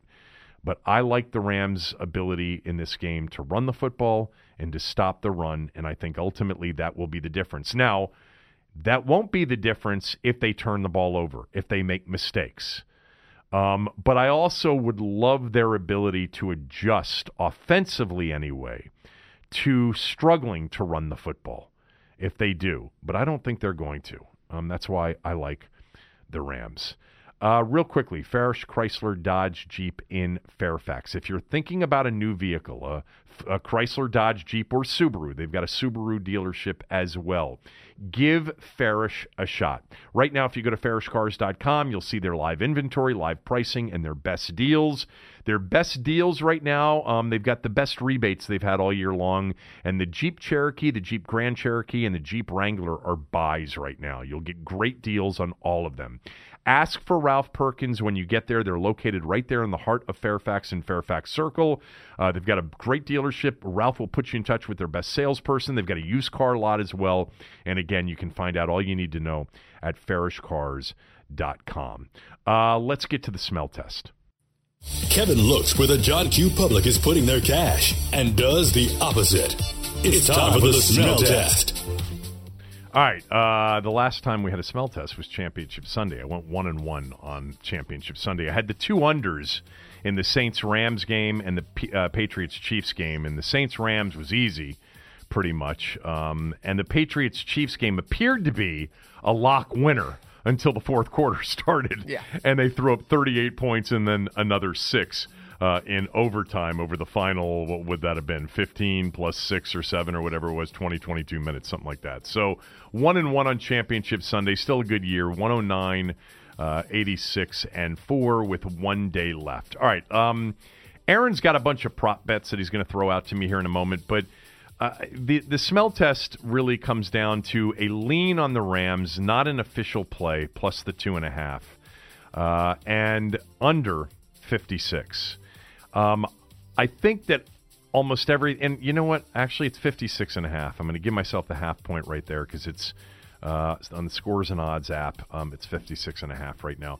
So uh, first of all, if you're going to play the Rams based on the lean that I've given or your own preference, buy it to three. I don't know that it'll go to three. I know there's a lot of sentiment that it's going to get to three. I, I saw William Hill at one point. I think they turned it back, but it did get up to three for a little bit yesterday. Uh, I, I don't have a good feel for it. I had a long conversation with somebody uh, last night, and um, the the action is more. They're getting more Patriots action in terms of you know the number of wagers, uh, but the volume, the dollar volume's not that far off. There's not a strong, lean, strong side. Um, I just like the Rams a little bit, and based on more of the public playing the Patriots and the Rams, not a, not by a lot but by a little bit. Um, I'd take the, the Rams on a lean, but buy it to three. You know, buy that half point and get it to three. Uh, you know, I'll, I'll, personally, I'm going to have the Rams plus three. I'm going to have them on the money line, and I'll probably have them on the first half money line as well. Uh, the the under 56 and a half is more of a decisive public play. Um, the public likes the over in the Super Bowl. You know, they look at the two scores from the championship games, the two uh, capabilities of the teams, um, and and they think 56 and a half isn't the biggest number. Um, and that you know, I think everybody sees like 34 31, you know, 35 30, 38 34. You know, a lot of the predictions are not 27 24 or 24 21. And I think the public generally believes that this is, you know, a game in the 30s for the winner, and worst case, you know, somewhere around 30 uh, to low 30s for the loser. Um, I I'm going to take the under based on that. I could see a high scoring game. I don't have a strong feeling about it one way or the other. It just fits the smell test. Public likes the over. Give me the under 56 and a half uh, in the Super Bowl with a lean on the Rams plus uh, the three. Some of you have asked me to do college basketball. I- I'm going to consider it. I just don't really. Um, it's hard on a Friday. I can't give you the Sunday games right now because there are no point spreads on them. I can barely give you the Saturday say, games. Most Saturday games don't have it right you know, now. but then then again, I could you know potentially come in here and do another podcast on Saturday and Sunday, but might have to charge for that one. so we'll consider all of those options get, down get, the road. get a one nine hundred line Oh yeah, but mo- most of you care about football more uh, when it comes to betting. You know, the, the majority of you care much more about this football thing um, when it comes to betting than than college hoops and NBA basketball. And I I'm, I've never been a big baseball bettor. It's not that I've avoided it because I have bet baseball before, but I'm not a big uh, baseball uh, bettor. I do like Iowa tonight if you're interested. I don't like the Maryland game, but I do like Iowa. Iowa has struggled a little bit here recently. They're a good team. They're home against Michigan tonight, um, but they've lost two in a row to Minnesota, and they got beat by Michigan State. That's not a bad loss. Um, and they're only getting four tonight at home against Michigan. I kind of like Iowa tonight. I don't like the Maryland game at all, uh, the five point number. All right, you've got some Super Bowl props. Yeah, I mean, um, first of all, do you have like a, a strategy when it comes to Super Bowl? Do you Nope. bet props much? Uh, I have some years, and other years I've completely ignored them. It all depends on the on the mood and the availability in the past. It's like if I'm watching the Super Bowl with a bunch of people, you know, and I'm not sitting there bored. the worst thing a gambler can be is bored, Right. Because then you just start trying to work up three team teasers and Oh, yeah. first half totals and and prop bets galore. Um, there are years that where I'll play some of the prop bets, but more often than not, I, I really. I, I, I do pl- I have done a lot of in-game betting in the in recent years when I'm when I'm by myself. Right. When I'm sitting there watching a game or a couple of games by myself, but the prop bets usually don't interest me a lot. But go ahead, give me your favorites. Uh, my favorite. So what I usually do is there's usually a player or two that I will key on, and I will start hitting a lot of the prop bets on those. Okay. The, the over. This case, James White. I really like a lot of the James White uh, bets. I've seen. How many James White bets are there? Just i I'm just curious. I mean, there, there's another. You can get get rushing attempts. You can get rece- receptions. You can get rushing yards. You can get uh, over. The ones I like, uh, I think his receiving yards. I've seen it at 52 and a half. I think that's an over. The Rams have struggled with receiving running backs in the past. right. Alvin Kamara went for about 100 What's the number, receiving. 52 and a half? 52 and a half. I also like him to score a touchdown at plus 140. I'm even thinking about. I, I do like that first touchdown. I, I do sometimes put a little money. He's 11 to one on that one for first touchdown of the game. So I kind of like that one. Um, as far as ones I, I like to to uh, ask you about, uh, Ramsack New England. The over underline is one and a half. Ooh, God, you know what? That's actually those numbers intrigue me because they're giving you an idea of what they think may happen, and one and a half is low. Yeah, it is minus 140 for the over. Uh, yeah, okay, so it's minus one forty on on the over. Um, I mean, I like I like over. I do like over one one and a half, but boy, one forty is a lot to lay. Um, but I, I probably would not play that one at minus one forty. I try to I try to wait it out to see If it gets I could get a if I well I, I would definitely play it over two. Yeah. because you push it two, and Right. and, and I'm assuming at two you're not going to be any more than minus one fifteen on that, or you know maybe it's minus one one twenty on that. But I I um I like over. I think the Rams get to Brady more than one time in this game. Uh, the first half over under I thought was interesting c- just because of the way the Patriots play. They like to grind it out early. Uh, 27 and a half is the first half over under. Yeah, well, you always have a bigger second half over Right. under than you do first half because you know teams are desperately trying to score and you get a lot of late game points that sometimes don't matter. So the total on the game's 56 and a half, so the first half over under is not split equally. Right. You know, at 28 28 and a half, you get it to 27 and a half, which is pretty close. Um, I like under. I like Yep. under for the game, so I like under for the first half. I, in fact, I, I think tomorrow or, or Sunday, uh, I'm waiting for a plus three. What my concern is, is I don't want to have to buy it at plus two to plus three. So I'll probably play it tomorrow if it's still sitting at two and a half and not wait it out on the, on the point spread. Um, I also would love to get a, a 57 on the total. Um, rather than a 56 and a half because the sharp money I believe will go will push that number down.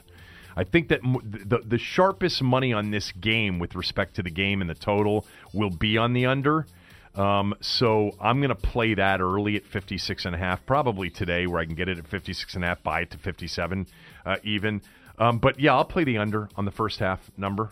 Something else you were talking about with the various lead change and stuff. Uh, will there be a lead change in the second half? The yes is plus 120, no is minus 140. Yeah, I can see why the uh, uh, well. So there, yes, on a lead change in the second half is plus plus 120. 120. Yes.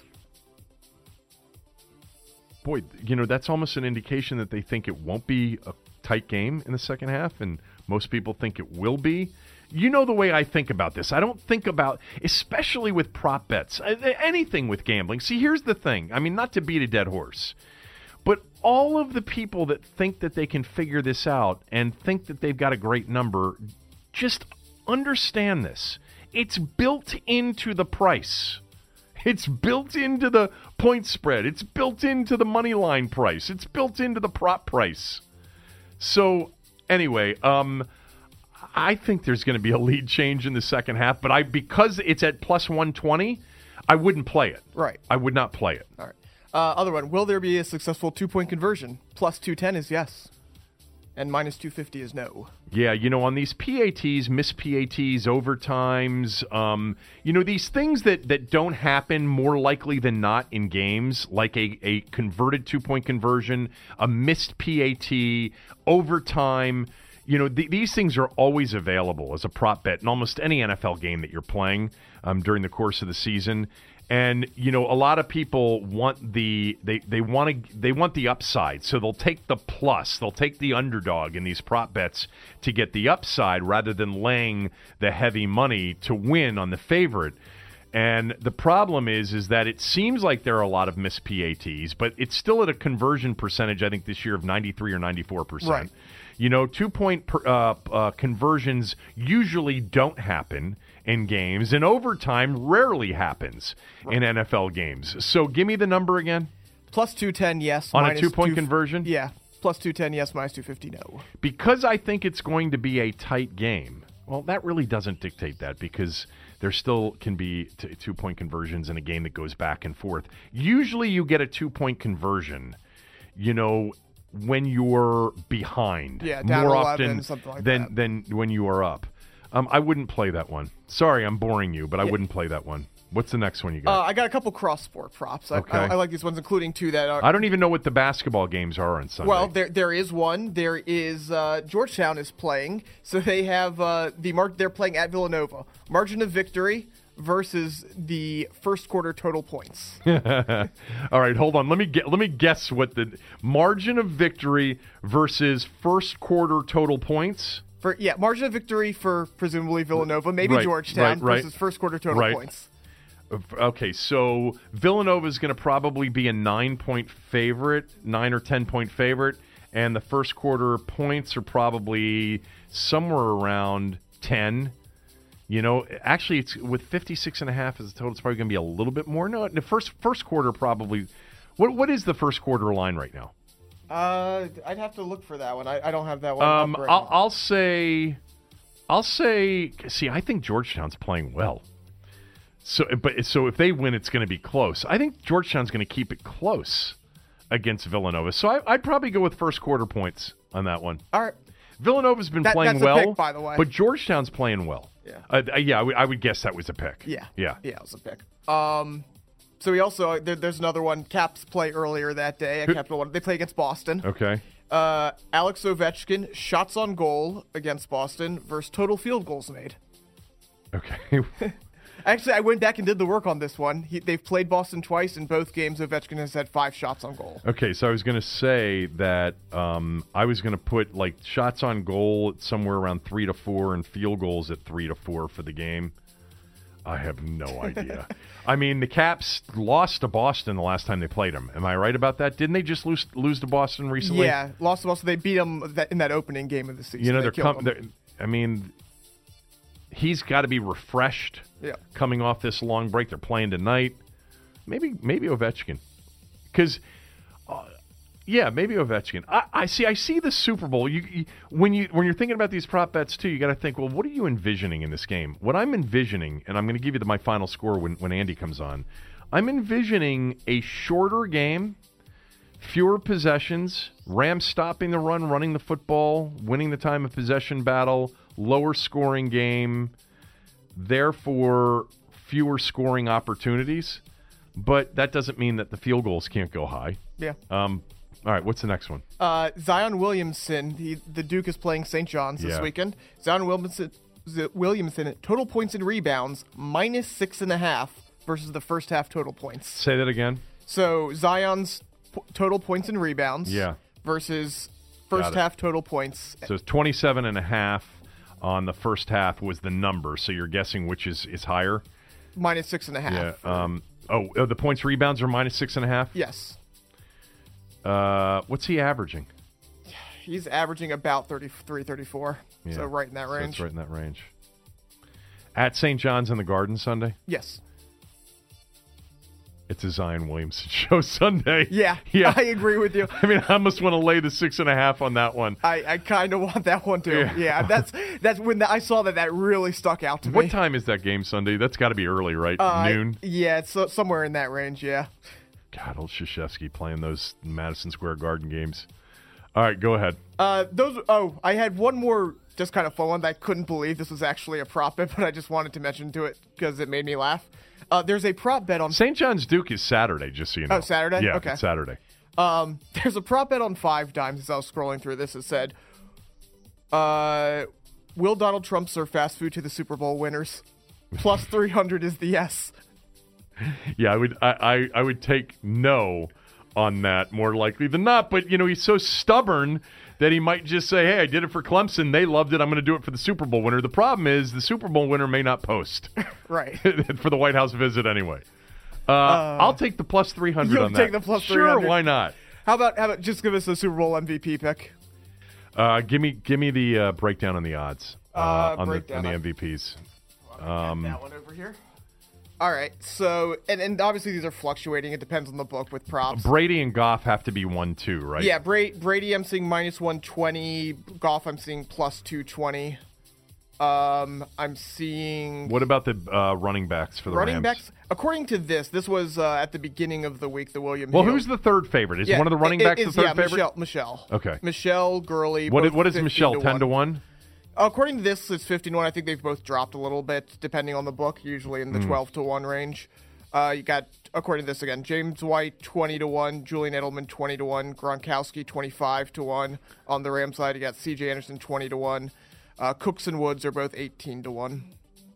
What's Aaron Donald? Aaron Donald 20 to 1.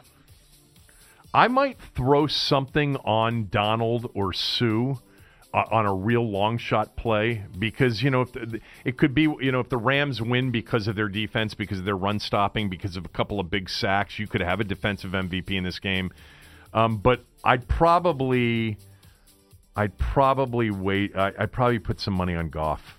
I was going to say, what do you think of instead of betting on the team, just betting on I- the quarterback? Well, uh, I think that that's a safe bet, betting Yeah. on both quarterbacks, you know. But like Gurley after that NFC Championship game, there's a chance he has a big game. I, I've al- I've already got a hunch that they're going to run the football well, but I think about both of those running backs as capable of running the football well. But you know, Gurley wouldn't be a bad play. Edelman wouldn't be a bad play.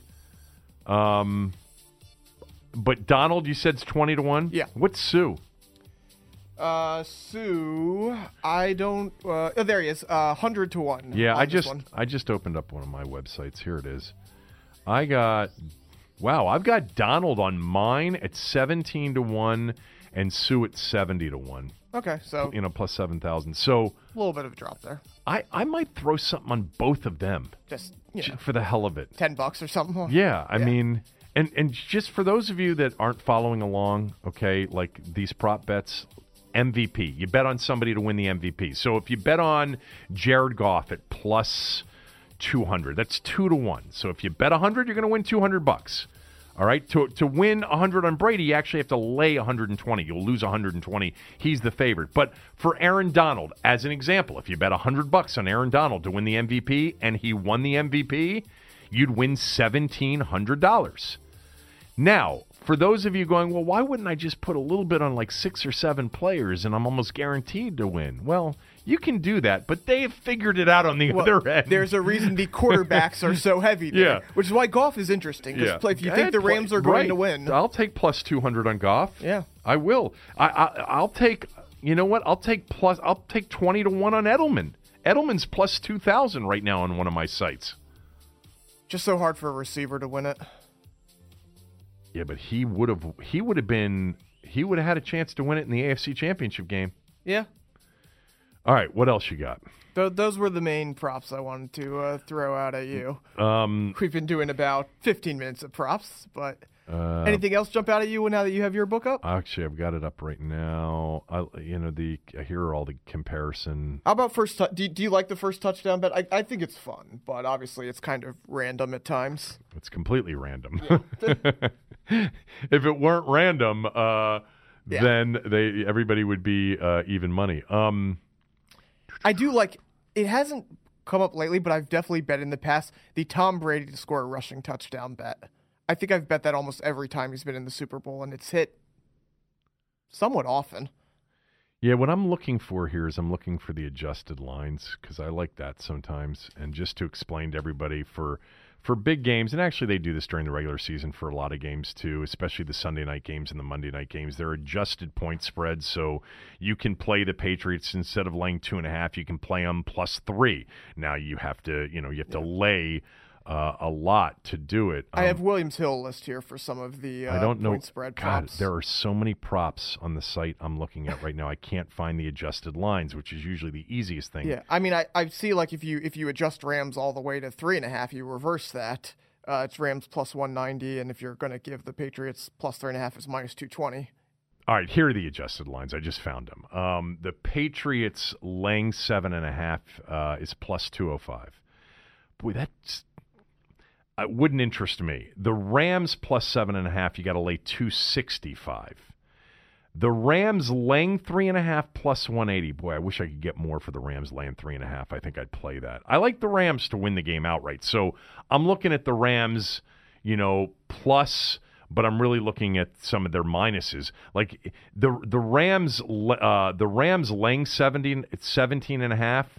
You base is basically five to one. So you, you if you bet uh, the Rams laying 17 and a half, 100 bucks, you'd win 500. Um, let me see if there are any here that interest me. The Rams laying seven and a half is plus two fifty.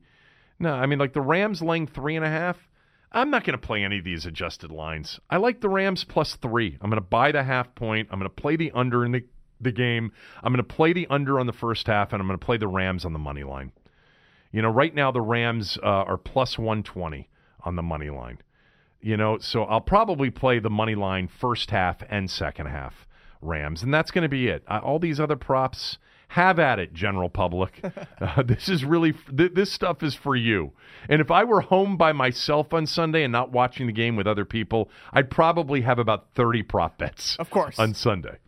All right, uh, real quickly, um, let's tell you about launch workplaces in Bethesda and all over town. If you have an office from home and you're thinking about trying to get out of your home to something that's easier because of the kids or the or your dogs or whatever, consider launch workplaces. Um, and you can find out all about launch workplaces at launchworkplaces.com. They've got locations throughout the city. There's one in Bethesda in particular that's brand new. Uh, this Bethesda location is right there in the Mass Ave corridor. Um, it provides fully furnished uh, offices, conference rooms, co working desks, high speed internet, complimentary drinks, a cafe, free parking, and 24 7 access. Great space. They've got co working desks for you if you don't even need a fully furnished office. They've got conference rooms uh, as well. You'll get more work done today by moving your office to Launch Workplaces. Call today for an exclusive free two day trial 240 867 14. That's 240 867 14 or launchworkplaces.com to see all of their other locations around town. Mention that I told you to call and you'll get an exclusive free two day trial. Uh, let's bring in Andy Pollin. We'll get to scoring more here to finish up the show in a moment. But Andy, as he has been doing all football season long, um, has uh, regaled us on Fridays with memory lane stuff and back in the day stuff. What do you got for me today? I, I yesterday I actually thought about waiting until today to do it. Um, but yesterday was the you know 31 year anniversary of the Doug Williams Super Bowl, and the day before that was the 36 year anniversary of the Riggo uh, fourth and one Super Bowl. So uh, if you have that, um, we can do that. But if you've got something else, have at it.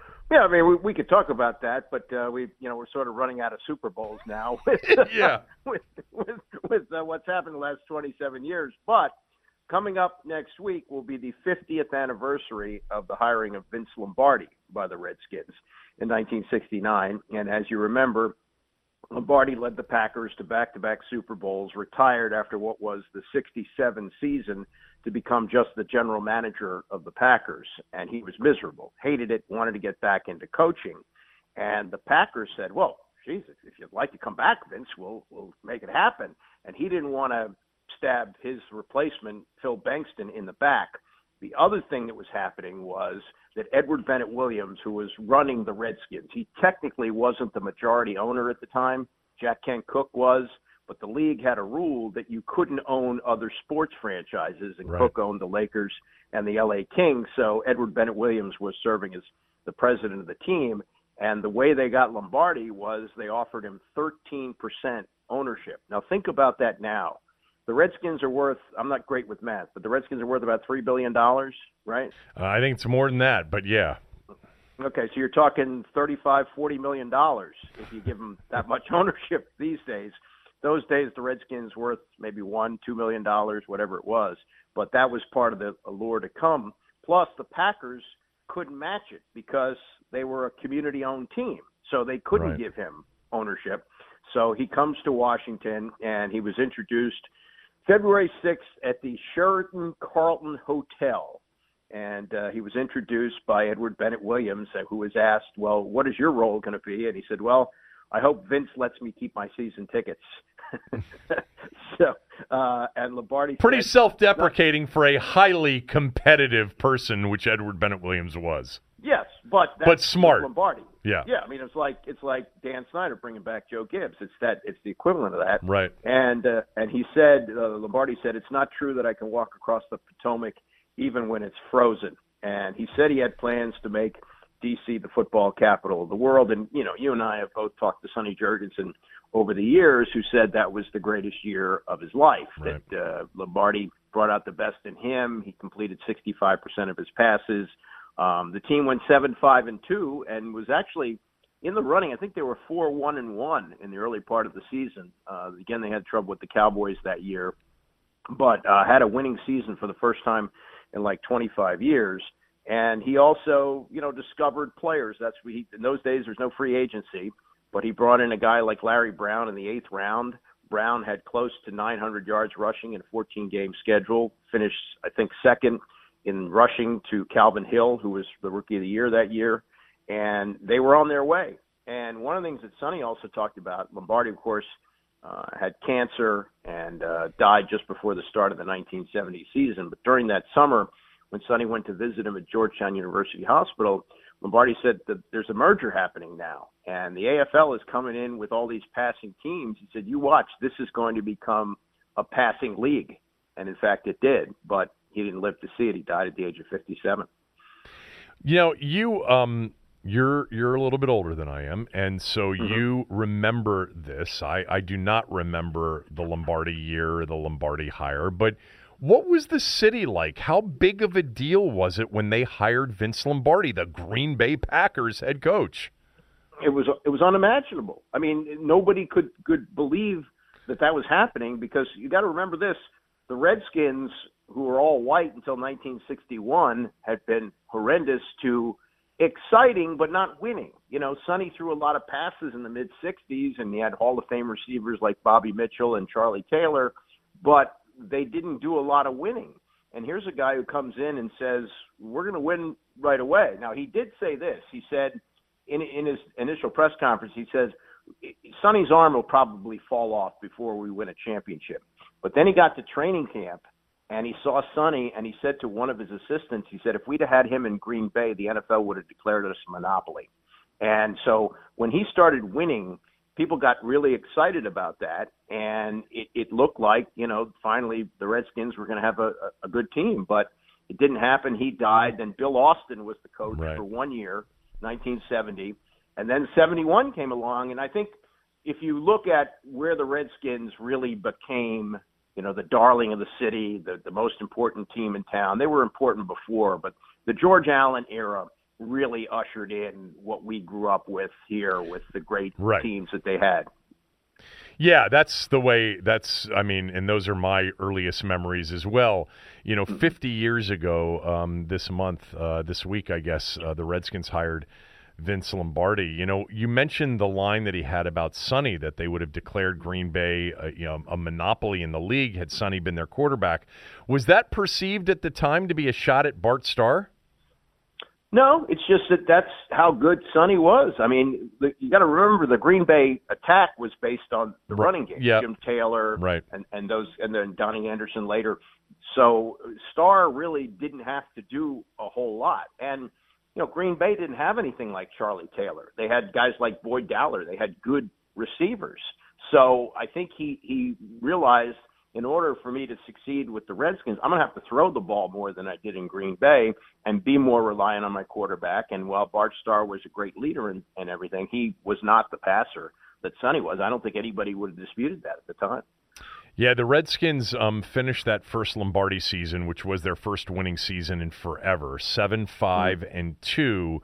They were, you know, a full three and a half games behind uh, the Cowboys um, for the division yeah. title, and they were in what was called the Capitol Division that year, uh, with the Cowboys, the Redskins, the Eagles, and the Saints were in their division yeah.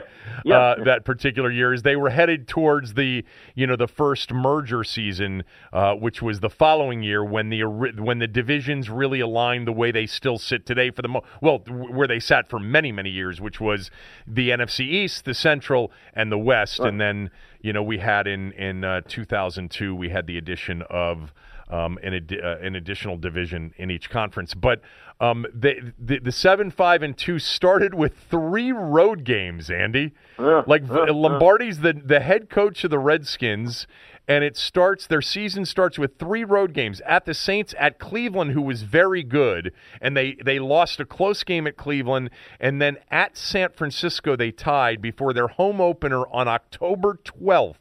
1969 right. well, against the St. Louis Cardinals but but you have to remember this: for most of us, that was a great thing because in, until 1973, all the home games were blacked out. Right. So we we got to see the first three games That's crazy. of Lombardi's run here. yeah. Uh, uh, also, I was at his last game at RFK. It was against the Saints. Billy Kilmer was the quarterback, and the Redskins won that 17-14. You know, and it's funny. Um, David Maraniss wrote a, I guess, the, the quintessential Lombardi book. It's been 15 years or so but uh, he talked about how Lombardi was already feeling the effects of the colon cancer that would kill him. And he talked about how he'd often bend over on the sidelines. And in my mind's eye, I have a view of that. Lombardi with his hands on his knees. He was wearing a trench coat. That's how coaches dressed in those days. He wore like a, yeah. a, a you know, a fedora and a trench coat. And uh, and they didn't have all the logoed gear that they have now. In fact, the Allen was was like a new thing when he had that R on the Redskin hat. Right. Nobody had those those days. They didn't sell those in the sporting goods store. Those that, that was a cool thing. So it it was just a different different era, and you just think back about what could have been. And Sonny, you know, as you know, hated George Allen, and he wound up playing what five more years after Lombardi died. Right. Think of what the two of them could have done together. They might have won a Super Bowl. Well, it's together. interesting in Redskins history that you know you had the situation where you know if Lombardi didn't pass away, had he lived another 10, 15, well, 20 years and coached another 10, um, mm-hmm. how things would have changed because we did get George Allen the year after, uh, you know, in 1971, which started the era that you know we all talk about, you know, the era from basically 71 through, you know, the early to mid 90s, the Joe Gibbs era. Um, and and w- by by um, in, in similar fashion, if the Redskins don't lose to the Cowboys in the final game of 1979, when Roger Staubach takes them back from two touchdowns down in the final two minutes to beat them 35 34, and the Redskins go to the playoffs and potentially as a one seed get to a Super Bowl with Jack Pardee, we probably yep. never get Gibbs. Yeah, that's true. That's true. But you know, it comes back and uh, evens up when you get Jim Zorn in here, right? yeah, it does. It does. Uh, all right, good stuff. Let's finish up the show with a Super Bowl score and more. Time to settle the score. It's score and more. All right. Um, the last time we did predictions, you had just the r- ridiculous uh, prediction of 17-10 Saints over Rams. But it True, was but, I, but, it was an under game and I had the under right. too. I actually mm-hmm. nearly got both scores right in the championship yeah. games. I, you, Aaron, you remember that? I had the Patriots winning on a touchdown in overtime, yep. 30 to 24, 37-31, and I had it 28-26 Rams and it was 26-23. So, yeah. every once in yeah, a while I, you got to remind people about the predictions you got right, not just all of them that right. you get wrong. All right. Wh- and I was pretty close on that one too, and I did pick the Patriots. I guess you did. You did pick the Patriots. Okay. All right. Who do you like? Okay.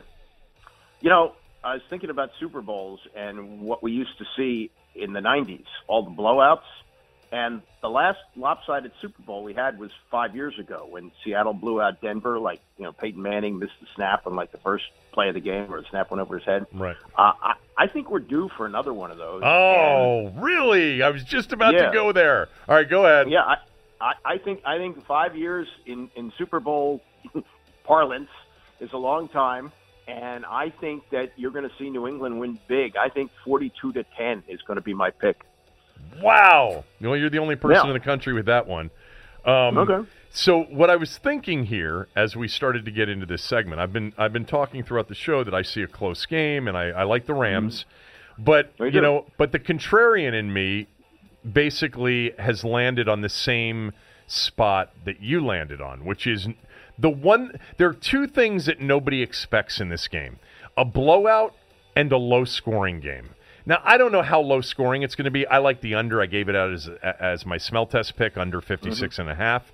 But I'm going to go ahead. You know, the, the Broncos beat the Panthers 24 to 10. So that was not the the thrilling Super Bowls that we've seen the last 2 years. Th- 3 out of the last 4 years you've had thrillers.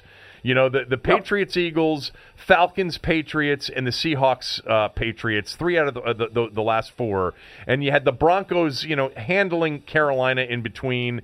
And then the real blowout of, of the last many Super Bowls was 43 to 8, the New York Super Bowl, um, the Seahawks over the Broncos. Um, so I'm going to go with Rams 29, Patriots 17. Okay. Uh, so Yeah. I, I'm going to go with not a, a down to the wire game, and I'm going to go with an under game, and I'm going to go with the Rams 29 to 17. And I guess my footnote would be that the Rams really mess Brady up somehow. That Brady does not have a great Super Bowl game. That he throws maybe a pick or two, gets sacked three or four times, and struggles against the Rams defensively. Doesn't seem cr- Yeah. it seems crazy to predict that, but I'll just go with that. Yeah, I just I just see I just see Jared Goff throwing a pick six here. Maybe there's a you know there, there aren't, aren't special teams touchdowns anymore the way the rules are set up. But you know when these Super Bowls used to go bad, they really went bad. Oh yeah. The- you know, and and I don't think you know it's not like the the Broncos defense 31 years ago, which may have been the worst defense in Super Bowl history. But I just think that you know, young quarterback, veteran team, uh, two weeks for Belichick to prepare. I just think that the, the, the, the, it lines up to be a blowout. It may not be, but that's that's my feel, my gut feel on a Friday. What's the first great Super Bowl game you can remember? first great Super Bowl? Um, let's see. Well, I mean, they rank the Jets beating the Colts as great only because it was historic. You're Right. talking about a game that was really Yeah, really good game because you're right. For for the first two decades, basically, if not longer, Yeah. of the Super Bowl, very few compelling games. Yeah, I, I would say it might be 13. The uh, the Jackie Smith's got to be the sickest man in America Super Bowl. I think that was 35-31, and you had Bradshaw and Staubach combining for like seven touchdown passes. That was that was really exciting. I, I that one was uh, the one the most exciting one I was at was the Redskins. Thir- you know when the Riggo Super Bowl. But if you if you look at that game too, uh, it was a 10 point game.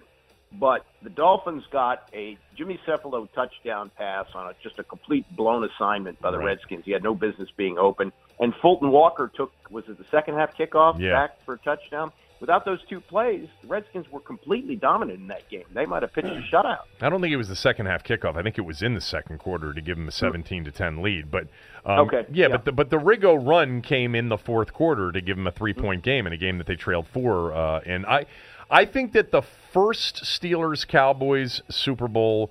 Um, which would have been uh, the Super Bowl 10. 10. the one in Miami, the one where Lynn Swann, you know, is an acrobat making a lot of catches. I think that's one of the first Super Bowls I really remember being entertaining. I don't really remember the Jim O'Brien, which was the only close Super Bowl in the first 10, really, That Jim O'Brien's game game. winner. But it was a terrible game, everybody says, right? Terrible game. Terrible. it was a terrible game, and they named Chuck Howley the MVP. Right. The only player from the Losing losing, team. To win because it looked like the Cowboys were going to win. They fumbled the ball, and then uh, that set up the O'Brien uh, field goal. But it, re- it really was not a great game. There was a big play to John Mackey in there. Uh, Earl Morrall, who started, got hurt. Unitas came in, or it's the other way around. That's right. Unitas started. Earl Morrall came in, And uh, and yeah, but as a game itself, it was not well played. I mean, we have seen in the last 10 to 12 years of the Super Bowl the greatest games in Super Bowl history. Last year, Yeah. the, the, the. Patriots Falcons game, the Patriots Seahawks game, the Ravens 49ers game was great. Both giant uh, wins over the Patriots were great games. The the Packers win over the Steelers in Super Bowl 45 in in Dallas. God, that was a week, wasn't it? Down in Dallas for that week. um, we we've uh, the Steelers win over the Cardinals. You know, often gets voted as Oh, the yeah. most exciting finish of all time. The Santonio Holmes uh, catch Yep. to win it over Kurt Warner and the Cardinals. We've just had the best Super Bowls ever. So maybe we are due. Although the Patriots have not played in a boring Super Bowl in the Belichick Brady era, they've all come down to the wire. All of them. And again, don't you see the law of averages catching up? Yeah, I do. That's No, no, don't- you know the way I no. think. It's about time. Mm-hmm. Uh, Yep. One one last thing before you run. Have you read the Glauber book um, on Walsh, Yes. Parcells, and Gibbs? Is it worth reading? Yes, and, and we had him on the show. Tom and I uh, talked to him. I've known Bob since I was covering the Giants in the late '80s for uh, WFAN, and th- there are some stories in there that you probably haven't heard. Mostly, I'll tell you, it was mostly Walsh who was the, I was the least familiar with because covered the Redskins and the and the Giants. But uh, some some good nuggets in there, and, and Bob's a real good reporter, so I, I recommend it. Was Walsh arrogant? That's what I heard. He was arrogant, and I also heard that the players didn't necessarily like playing Right. for him very much. Yeah. They, they liked winning, but he he would get rid of guys a year or two early. He was kind of cold and distant, and apparently, from when you read the book, you'll find out how insecure he is. You know, a lot of things that that he his he was such a perfectionist that when he wouldn't get there, he would he would beat himself up for it. And uh, and then you know was passed over. He had to go to Stanford to get head coaching experience so he could become a head coach. They picked Tiger Johnson over him when uh, when Paul Brown retired as coach of the Bengals. Hey, think of how history would have been different there too if he had stayed in Cincinnati. Yeah, Yeah. I'm I'm gonna get it. I, that's been on my list of things to do when football season was over to get that to read that real quickly. I, I'm curious as to the stories that you feel were were untold that we don't know. Um, but Yeah, I think the, the, the Gibbs stuff you're going to know, and Yeah. you're going to know most of the Parcells stuff. But the uh, the Wall stuff I thought was very interesting. Okay. Um, all right. Thanks. Uh, you know what? Actually, stick with me here for a second because I'm going to end. I'm going to end the show um, by playing something. I'm not. I'm a Mike Francesa, Chris Russo fan. Uh, this is what hooked me on sports talk radio was spending a lot of time in the early 90s in particular in New York. I, I had to for business and I was up there, you know, on average about three days a week. And, and I got hooked on, on Mike and the Mad Dog on WFAN. And in recent years, I, I still listen to Russo. I listen to the Mad, Mad Dog channel. I listen to him um, in particular, um, not every day, but I'll, I'll listen to him a lot. I don't listen to Francesa anymore. I always preferred um, Russo over Francesa anyway, but I, I just always loved them together. But over the years, I mean, Francesa's become a punching bag for just everybody. And like there are websites dedicated to every mistake that he makes and Twitter feeds on every day with with the mistakes he made. But this one yesterday, Aaron shared it with me before the show. Uh, I think I heard it, yeah. we'll start to play it, but basically, Francesa, you know, is talking about Radio Row, and uh, you know, he doesn't do the the interviews where people are pitching their wares, which is every interview, as you know. And um, and somebody put this together, so uh, we'll listen to it together and let it play out. Uh, but enjoy the Super Bowl, uh, everybody, and uh, back Monday uh, with a recap of the game. And I'm sure the Redskins will do something over the weekend as well. And we'll have all the basketball from over the weekend to talk about, too. Uh, but we'll do a little bit of everything. We'll do a couple things. Uh, different we haven't overloaded the shows with a bunch of, uh, you know, just a parade of uh, players. Because listen, that's what that's what this has become. It's become an economy of players who want to get paid to hawk products, and that's what they do, and they just line up and hawk products. Well, you know, we're not very much into that stuff, so uh, that's not what we're going to be about as we uh, get ready to hit. Uh, and so we'll try to see what other interesting things we can kind of hook onto. A buddy of mine turned me onto this product. I tried it for like three or four months, and I noticed the difference, and I've been taking it ever since. And they just line up and hawk products. Well, you know we're not very much into that stuff. So X Tech, you wear these you wear these guys yet? Man, yeah, man, I, I switched out my pads last year. And they just line up and hawk products. Well, you know we're not very much into that stuff. So what do you got going on now? Okay, today I'm partnering with uh, Genesis. Um, I got to drive this car for about two weeks. It's a nice it's looking it's car. a G70. It's a nice looking They got car. G80s, G90s. And they just line up and hawk products. Well, you know we're not very much into that stuff. So all right, tell me what you're talking about Well, here, guys. uh, we're talking about pure sports recovery. And they just line up and hawk products. Well, you know we're not very much into that stuff. So